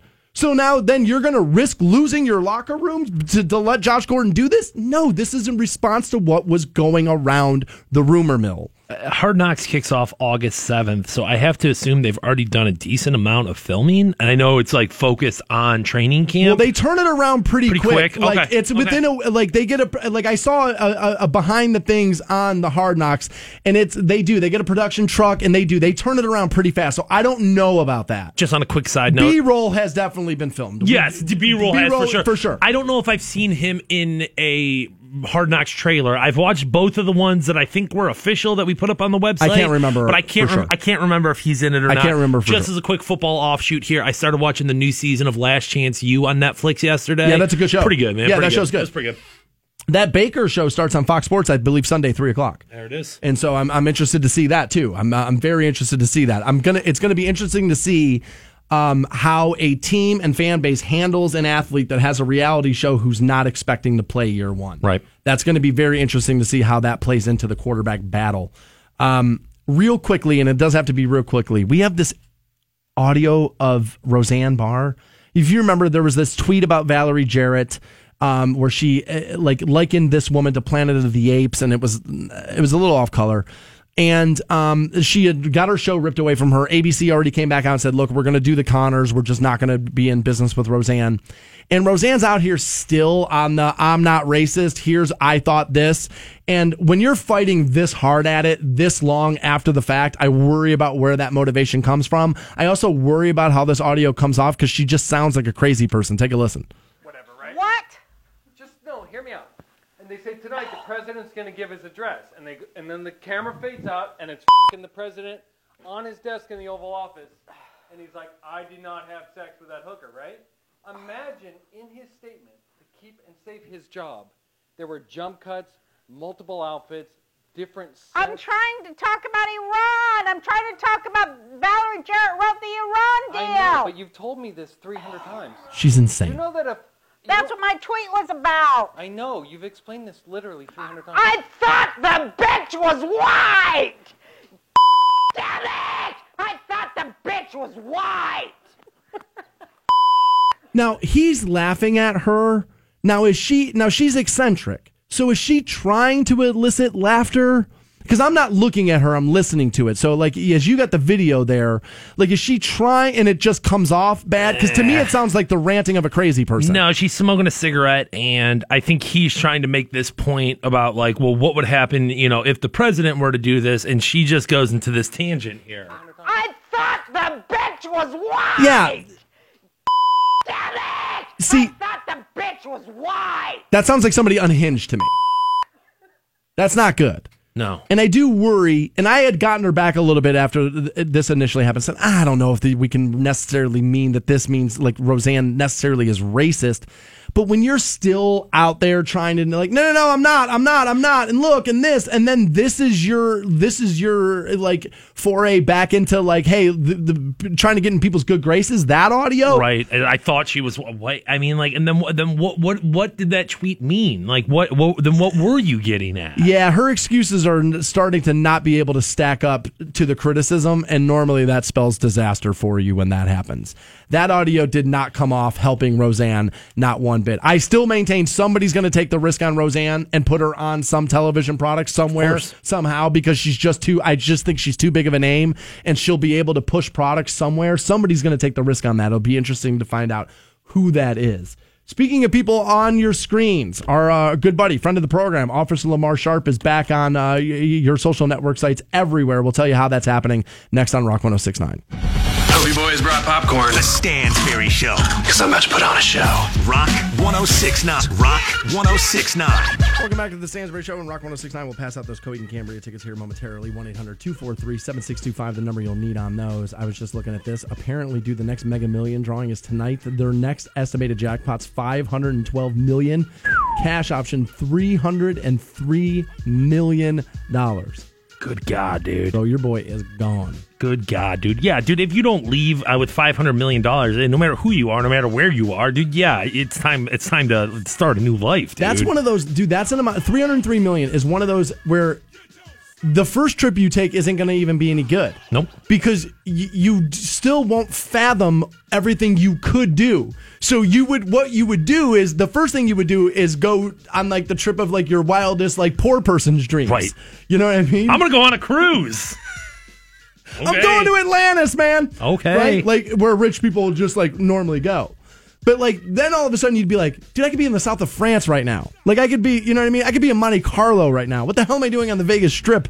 You know what I mean? And so like I think it would be like a month before you really start getting, you know, into some good stuff. You're just there at Cedar Point at the uh, at the hotel, the Breakers Hotel. You're like, man, it's pretty good, dude. What happened to the demon drop, dude? you know what? I'm going to Kalahari. Yeah, three hundred three million dollars, dude. Yeah, it's a lot of money right there. I mean, you, dude, you and I, I mean, uh, John Q. Public, you can't even be in the fathom that money. No, no, no, no, no. So our good buddy, friend of the program, Officer Lamar Sharp, good dude. He's all right. He's, all right. He's got a couple of good things going on. He's got that uh, Be a Better Me Foundation that he does. Yeah. Uh, you know, t- kind of takes like young men, shows them how to be like, you know, grown ups. And uh, they do a little bit of everything with that, I believe. It's like, you know, job interview skills, dressing appropriately, like that whole thing. Kind of like, you know, ushers, you know, young boys into like, you know, manhood. I think for the most part, that's uh, primarily focused on kids middle school age. I'm going to say pri- so. prior to you getting into high school, which is obviously really important. I mean, being proactive in those situations, I think probably between third and eighth grade, a lot of things happen there. You know what I mean? Sure. And as you as you move Formative. as you move into that later stage of adolescence, as you move into the 14, 15, 16 problems, what you do during that middle school age really is going to make a big difference in, in how, how, how the rest of your life goes. Well, habits are easier the earlier you start them. Right. And good habits are much like bad habits. That if you start them, they'll just become a habit and you'll just start doing it. So yeah, the the sooner you get to kids, the better. Mike Rowe, one of these guys I kind of like. Um, and he's you know he's done like dirty jobs and like a thousand other things, but apparently he's got this social media show. It's called Returning the Favor. And uh, before we play this little bit of audio, because he you know teamed up with Lamar, was like you know let's highlight people who are doing good in their community. I find this interesting that this is a social media reality TV show, and yet shows about, you know, house whores and like voting people off islands, those are the ones that are still on TV. The ones about people being good, ah, that's Facebook. I I mean, is it ra- is it ratings? You know what I'm saying? Like when it comes down to it. Well, anymore, I mean, as I'm trying to make a joke about, you know, how America doesn't, eh, how they like to lie to me about how they want to be good. Yep, look at what they consume. But anymore, isn't a Facebook TV show almost as credible as like a TV show on a network? Yeah, I mean, I mean, anymore. Yeah. Maybe a little bit. So Mike Rowe was in town with Lamar Sharp for uh, returning the favor. We have a little bit of audio. Let's take a listen. Somebody cue the music. So the crew and I are back on the road, Come on, Lucian, it'll be great. searching America for bloody do-gooders, people who are slightly better than us, doing nice things for their community in a completely selfless way. This is unreal. How did this happen? It's pretty simple. We find them, we meet them, and then we surprise them. Oh my God. Oh, that's a faith. I'm Mike Rowe. This is Returning the Favor. I think it's awesome. Um, Lamar's one of these guys. He's just out there doing the right thing just to do it, just because he really does believe it. And it just goes to show you karma's a little bit real, right? As this guy's been putting this out there in the world and it's been returned like threefold. Like he's done a couple of different things with Mike Rowe, I think. Um, he's been featured on a bunch of different shows. We actually have a little inside information on another show that he's going to be doing, and it's massive, massive. And he's not allowed to like kind of announce that yet, but he has told me and uh, and and it's just it just goes to show you that sometimes if you just do the right thing for the right reasons and you're not trying to get famous for it. You're just trying to be a good person that life can come full circle and totally hook you up. My buddy ricky's another great example of that from rake. Ricky was just a guy who was just like you know what? My life's a little negative. I just want to be positive. I want to start putting good out in the world. And sure enough he's gotten tv shows from it. He's written tv shows from it. And i mean he's done a million things and opened a million avenues over the fact that he was just trying to be a little bit better than he was the day before. It's actually a little nice Yeah, it's nice. I mean, and I, I will definitely say that you know we talked about well, is a TV show on Facebook as valid as a TV show on on, on like the television? In nine hours since this episode of To Serve or Returning the Favor, which is entitled To Serve and Protect, obviously because Sure. they're dealing with Officer Lamar Sharp here. Um, two hundred and seventy thousand views within nine hours. It got so That's I- pretty good. You know what I mean? Like I, I, I would assume that if you just had some show on the Travel Channel or the whatever channel, you know what I mean? Like you're probably going to be in that same general vicinity of a quarter million plus viewers on that first showing. Mm, yeah, so maybe. I, I would say this. I mean, just like any like any other avenue, you you have the ability to reach people now, whether it's on Facebook Live or, or whatever. I mean, this is a great representation of the city. It's a great representation of Lamar. So it's, it's awesome. Yeah, no, I'm a huge fan of it, and I, I like when people who are doing the right thing and decent people get a leg up. I feel like evil people win a lot, And uh, so when somebody really good wins, I'm all for it. We will start New Turd Tuesday next, but let's get you hooked up with these Coheed and Cambria tickets first. They're playing Nautica July 29th. We'll take caller 20 right now, 1 800 243 7625 on those. And we'll start New Turd Tuesday with Drake next on Rock 106. This week's episode kicks off with a hip hop artist I do like, although I like when he raps more than when he sings. Um, Drake is a pretty big star. I know the new Pretty album uh, did a ton of streams via uh, iHeartRadio. I know it did a ton of streams. That's right. iHeartRadio's how you listen, idiots. That's how it works. Duh, it's the only one. There's only one available to you. It's the only one you need. It is the only one you need. And uh, this new video that he put out for this song is the one that's got everybody jumping out of their cars, doing the dancing next to the car, which is not advised. I would not do that. No, jumping out of your car while it's moving is idiotic. That is really dumb. Uh, we've seen multiple videos of like people falling down. Although th- I've seen multiple videos of people, you know, doing it, you know, successfully too. So, but the song is called "In My Feelings." We'll find out if it's a turd or not right now. I like that. Got me in my. Not that, not that bad.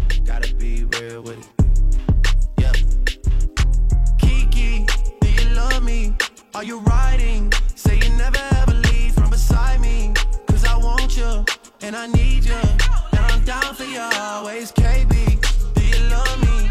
Are you riding? Say you never ever leave from beside me. Cause I want you and I need Look, the new me is really still the real me. I swear you gotta feel me before they try and kill me. They gotta make some choices. They running out of options. Cause I've been going off and they don't know when to stop. And when you get the, I see that you've been learning. I don't know if it's he's that does the one that does it or not, but whoever beat creates for Drake is talented. Like he always seems to be like has the right beat for the song. Yeah, I was gonna say I'm sure he gets pick of the litter there, where it's like, dude, the first person we're going to is Drake with this, but it, this this in particular, um, this beat is banging. He hasn't done anything to impress me with it yet. Not though. quite yet, yeah. But they try and kill me. They gotta make some choices. They running out of options. Cause I've been going off and they don't know when to stop. And then when you get the, I see that you've been I mean, that bass slaps, but Earned it. And when you popped off on your ex, he deserved it. I thought you would've won from the jump that confirmed it. Got me money, Benny. I buy you, got me, but you love some. From the block like you Jenny. I know you special, girl, cause I know too many. Risha, do you love me? Are you riding? Say you never ever leave from beside me. Cause I want you, and I need you. And I'm down for you always, JT. Do you love me? Are you riding? Drake's kind of become the Nickelback of hip hop, right? Where it's just like it's so popular to hate on the guy too. Yeah. As big as it is, and as many people like it, there's just so many people on the sidelines just just like to throw verbal mortars at Drake. Yeah, yeah, good observation. I mean, neither one of them are like, oh my God, you're the greatest of all time at this, but you're pretty damn good at it considering how many records you Yeah. sold, how many streams you've had, and all that stuff. But still, very, very They easy. get the hate. Very, very easy to shoot at these guys. Yeah. And I need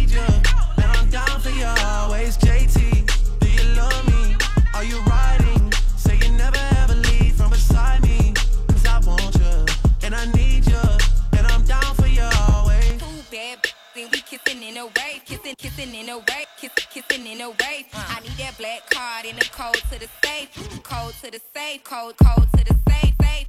I show 'em how to work. What's your net, net, net worth? Cause I want you, and I need you, and I'm down for you. People on Twitter are making fun of me because I said beat creates versus produce. And I'm down for you, down, down for you, down, down, down for Okay. I'll explain to you though that the song actually has a producer who produces it after the guy who creates the beat sends the beat in. That guy's not actually producing the record. There's another record producer on top of that though. So I know that much. I'm down for you always. And I'm down for you always. And I'm down for you, down, down for you, down, down, down for you always. Kiki, do you love me? Are you riding? Say you never ever leave. Well, now I know why people are jumping out of their car because it's to avoid listening to the rest of it. I like him, but what's happening?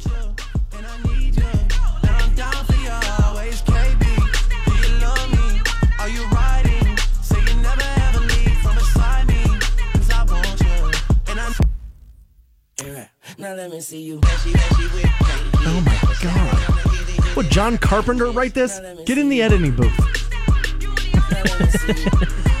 what are we doing? That was low key funny. Why, why is this song four days long? Jesus Christ, it's alien. Cut it off. Under three, dude. What? Yeah, we're sitting here under three. All right, then it's not good. Like if a song's under three minutes and it feels like 10 minutes, it's not good.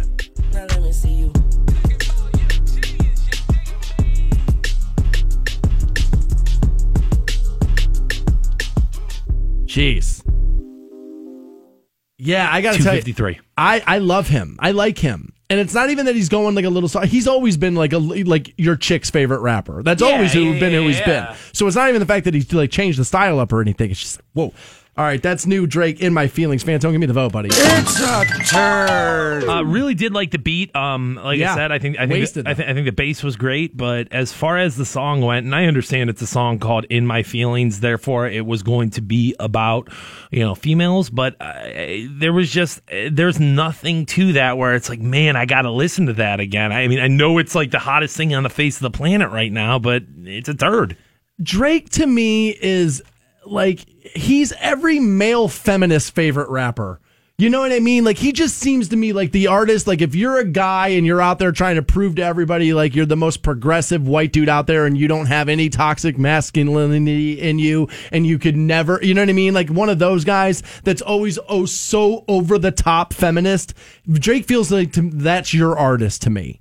And I, I feel like much like he's starting to get exposed a little bit here, but again, not all that much though. I mean, the, the album's doing really well.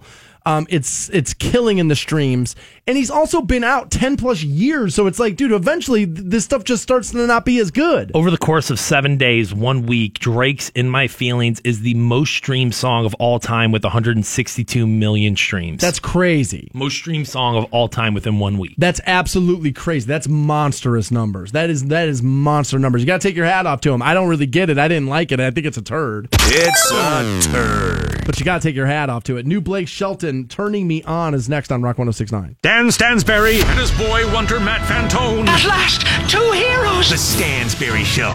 In the middle of New Turd Tuesday, I already played you the new Drake In My Feelings. We both voted turd on that one. Not mm. good.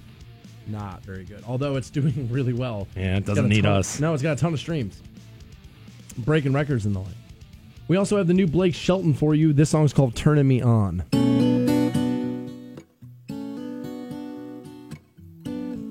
Can't tear up the back roads of this one, dude. Not so much yet. I'm not the biggest Blake Shelton fan. Why? He's a celebrity, stand, right? I hate that commercial. I know you do. I'm a celebrity. Was that Pizza Hut? It was some pizza place, yeah. I think so.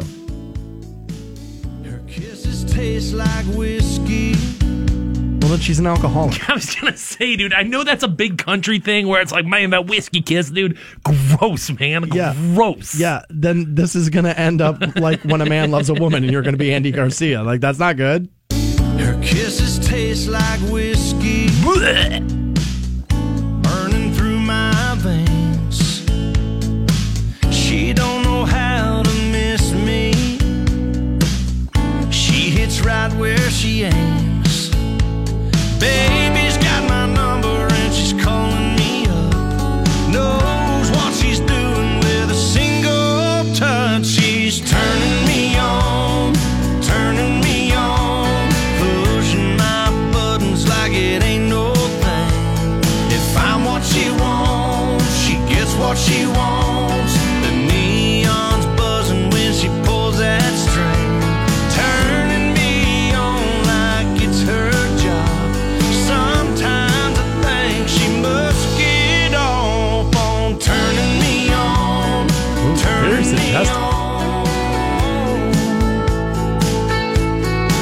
Still banging Gwen Stefani, right? I think so. Is that still a thing? I think so. I think she's still bearding for him. I have to assume at this point these songs are all about her, right? I mean, it's been a while. yeah, I mean, I just the, the other day didn't he release something where he said uh, like she just like blew him away or whatever? I don't know. I think it's all a front.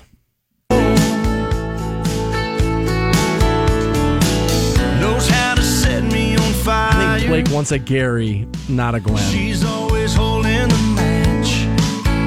Anything. I mean, he's been married to Miranda Lambert, right? I mean, Yeah, left Miranda Lambert for Gwen Stefani, which again I think is strange. Um, Miranda Lambert's way hotter; it's not even close. Um, and yeah, you don't remember this story about the woman I know that? Oh, yeah, that I used- forgot about this. They used to sleep with Blake Shelton, and um, there were there were issues where he was um, where she was like, "Yeah, Dan, I would take my clothes off," and like it, he he uh, she had problems keeping him at attention. Now this woman would not. Most men are not going to have a problem looking at this woman naked and going, "Yeah, I want to do that." Blake Shelton. I mean, banged out so many chicks where it's like maybe the problem was her. I mean, I guess maybe. She's always holding the match. And when my body's beside hers, I guess they're having a kid together, her, he and Glenn.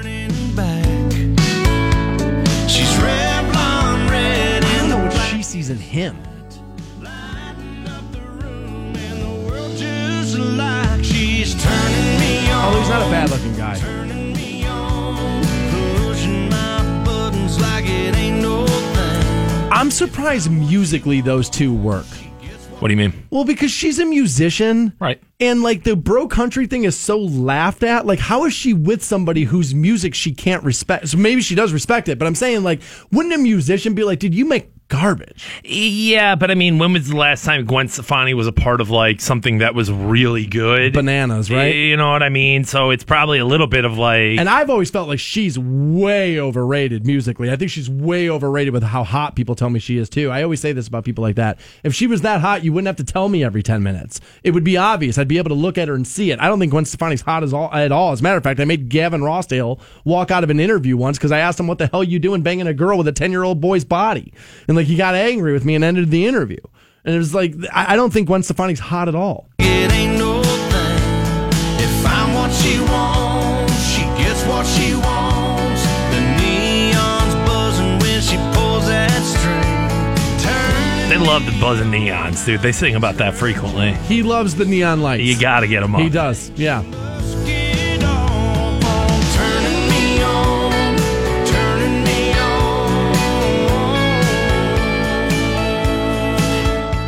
Say just more than anything, this has just been boring. Like nothing of note has happened here.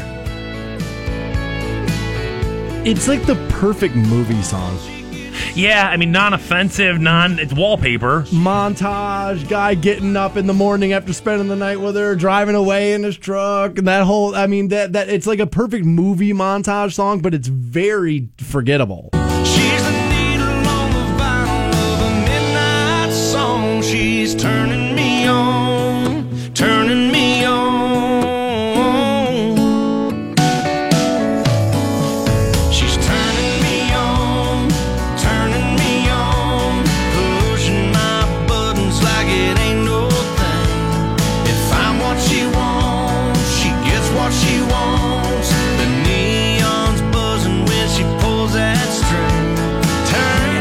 plenty of songs are just a copy of a copy of a copy, but this just feels so paint by numbers. It's just so uninspired. it feels like a, sh- a song that they shopped around to five artists they all said no and blake shelton went well I i'm blake care. shelton Yeah, whatever. Give it to me. i'm blake shelton i'll make it a hit turning me on. Turning me on. there, it's getting it now. Yeah get after it blake Now it's kicking the dust dig up. down deep blake Put that dipper in, Blake. get after it Turning me on. Turning me on.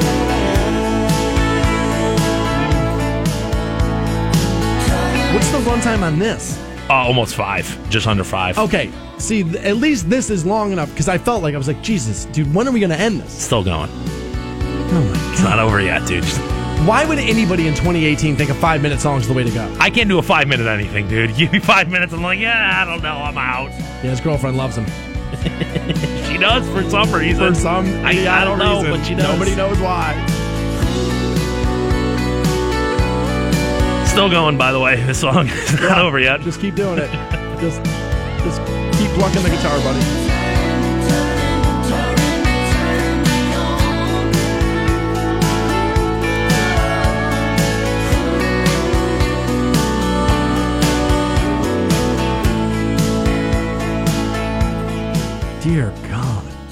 I say it every Yeah. week.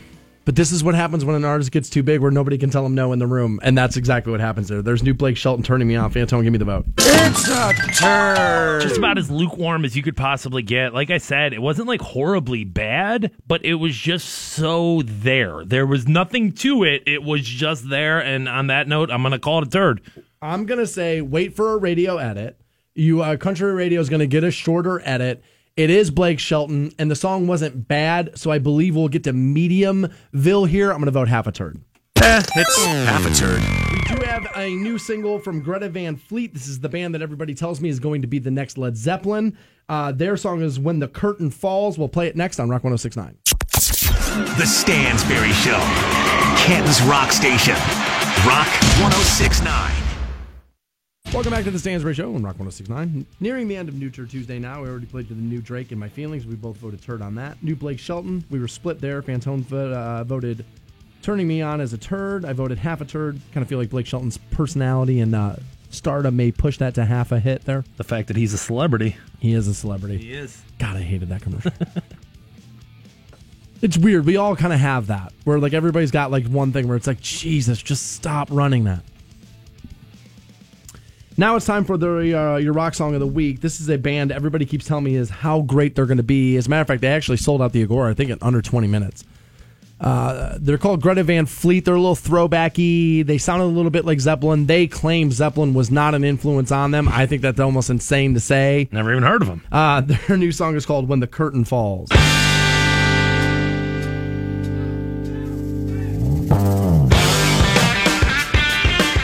Led who? What? Never heard of them.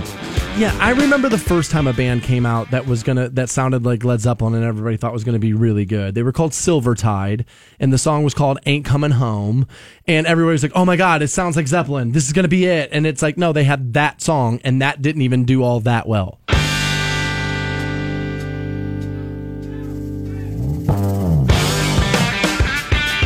I did like Silvertide.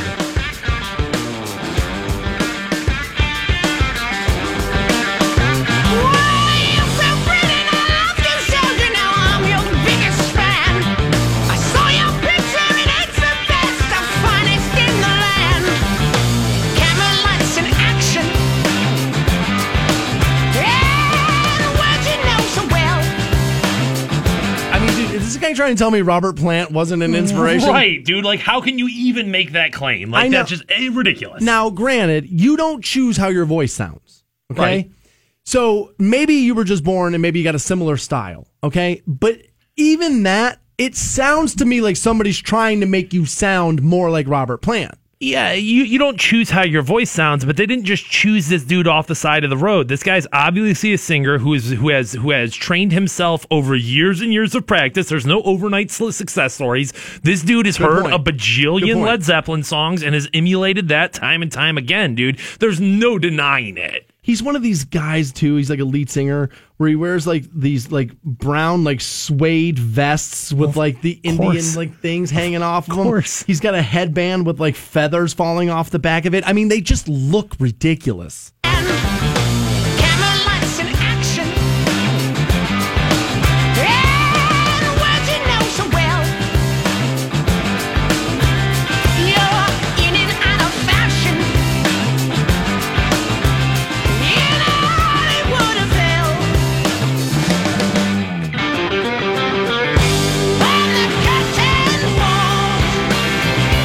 That's a little better.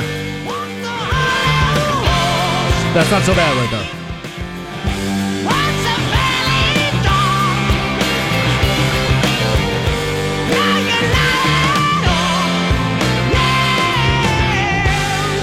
Now I feel like people do got to dial down the hatred on him for just ripping Led Zeppelin off. You got to remember, literally nothing is original ever. Not even Led Zeppelin. As a matter of fact, all Led Zeppelin was doing was ripping off the blues artists that came before them and like amping that up a little bit. There is no unique thing. Everything is a ripoff of somebody else. Something came before it. Even all my favorite bands. You could argue Kiss, all they did was take the Beatles, little Alice Cooper, and went, look, here we are. We did this. We invented this. No, you didn't. You know what I mean? And so like it everything is a copy of something else. That's just the way it is, especially this late in life. 2018, if you think something's going to be original now, I I think I just think you're mistaken.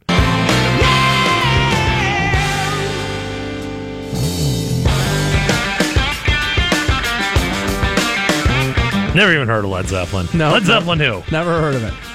Now, isn't it possible that maybe they were not a huge influence on the band itself, but an influence on the music producer that's in the studio making them the band they are today? That maybe he's like, guys, we need to zep this up a little? Yeah, but uh, then at that point, uh, what are we really arguing here? Of like, well, you sound like them, you look like them, you act like them. Well, but uh, uh, they're not an influence. You, You, know but what I mean? dude, there's no way you end up on a band that's touring on Rock on the Range and you've never heard a "Whole Lot of Love." Right? Yeah, right. there's just no way that happens.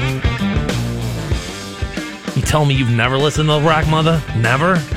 We play Zeppelin.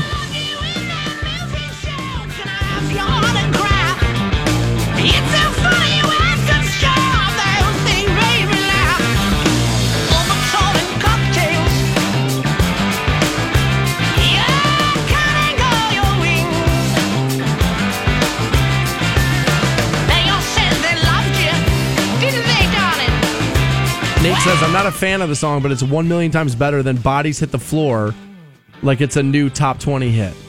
Nate, I take your point that radio plays the same song too many times. Sorry, but here's what I'm going to tell you. I'm going to guess on when Bodies from Drowning Pool came out 99, 2000, somewhere in there. I bet I'm right. Yep. That's 18 years. 18 years from now, a Greta Van Fleet song will not be on the radio. You can knock Drowning Pool all you want, but it's staying power 20 years deep. I don't think Greta Van Fleet has put out a song yet that I think has 20 years staying power.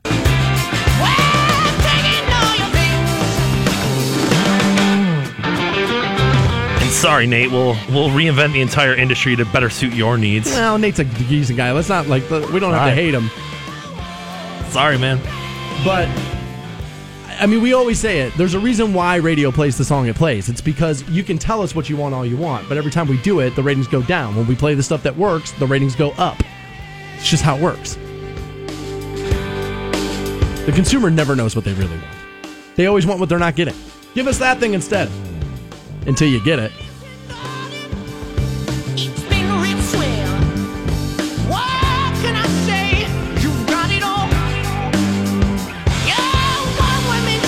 Here's what's weird is we're saying how Zeppelin ish it sounds. Like I love Robert Plant, but this kid annoys the hell out of me.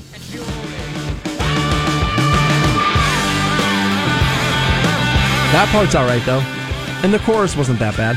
Yeah, I, I don't think you can say like, boy, musically these guys just suck, dude. They don't even know how to play their instruments. No, I don't think you could say that. Pretty all right at it.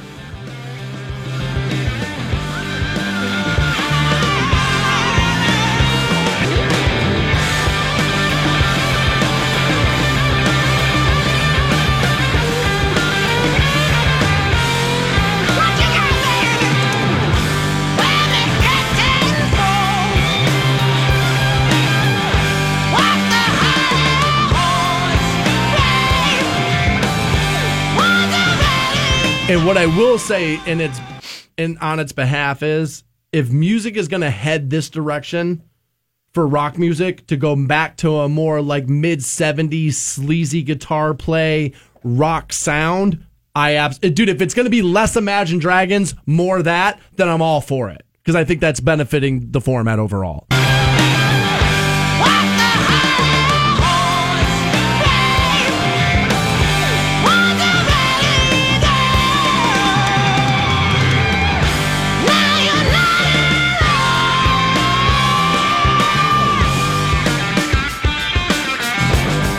That's all good right there.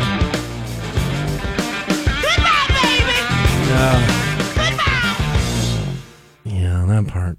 Uh, we've done another one of their songs, I think, uh, prior to this one that I that I actually liked a little bit better than that one. That's New Greta Van Fleet. When the curtain falls, Fantone, give me the vote. It's a turd. Yeah, I'm not really a fan of Led Zeppelin, and I know there's going to be people who are like, "What?" But I'm not really a fan of Led Zeppelin. I acknowledge that they're good, but I don't care to listen to them. So I don't care to listen to Led Zeppelin 2.0. So it just didn't do it for me. There was stuff in there that was cool. Guitars were all right, but just not my sound. So I'm going to call it a turd. Um, I didn't love it. I think it's the weakest song from them that I've heard. I feel like it has absolutely zero staying power, but it does sound a little cool. Um, so I'm going to vote half a turd. Eh, it's half a turd. And before we get out of here, I'm saying, hey, you know, everything's a copy of a copy of a copy. Jim's Yeah. asking me, so who did Maynard copy? I'm going to give you Fantone's answer. Fantone will tell you that Tool is just new Rush. And if you really think about it, that is what Tool is. It is just new Rush. And now it's a little heavier than Rush was, but it's all set up the exact same way. Right. There's going to be the natural progression of like, well, music's gotten a little heavier, therefore we're going to take this sound and and, and heavy it up But a little Tool bit. is Rush. Like you said with Kiss, where it's like you took that Alice Cooper sound and you added a little, Little bit more crunch, you know, and you, you, you of course that's going to happen. And then Marilyn Manson took that and and, and, and made it even you know harder. So like, I- there's it's just a natural progression of however music goes, you're gonna it's gonna shortly follow after. Tool and Rush are both set up on what? On the bassist and the drummer, and a unique voice in their frontman. Which again, I think Maynard fits that bill, and that Tool runs the same way. That their bassist and their drummer is that band, and then Maynard sings you the hooks. And so I think that you're you nailed that. The first time you said that to me, I was like, oh my god, they are the same exact band. Now, so you know the um the art is different. The songs are about different things, but they are very much set up the same way. That I could I could walk away saying, yeah, Maynard took the Tool blueprint, or I'm sorry, he took the Rush blueprint and ran with it. I absolutely think that. So that's, I mean, you can, uh, you, we can deconstruct any artist and we can walk it all the way back to what came before it. It's just the way it is. Watch any rock documentary there is. They'll all tell you by the end of the documentary, oh, yeah, yeah, we totally ripped that off from our favorite band. Everybody does it. Every single artist does it. Aside from that, we're done for the day. Be back at it live tomorrow morning, 6 a.m. on Rock 1069. You guys have a great afternoon. See ya. Good morning. The Stansbury Show. Or the God of your choosing. Best morning ever. Can I? Yo, guys, Fantone from the Stansbury Show here. Honor Fighting Championship, bringing MMA action back to the flats. That's right, it is Honor Fighting Championship 6. It is Fight Night at Nautica, and all goes down August 18th up in Cleveland. Now, listen, tickets are already moving fast. I don't want you to get shut out, so go get yours at honorfightingchampionship.com. The lineup is already stacked, and it includes friend of the Stansbury Show, uh, the Vanilla Gorilla, Nick Brashear. He'll be making his MMA pro debut at Fight Night. You don't want to get shut out on this, dude. Tickets still available, uh, including VIP packages. Get yours at honorfightingchampionship.com.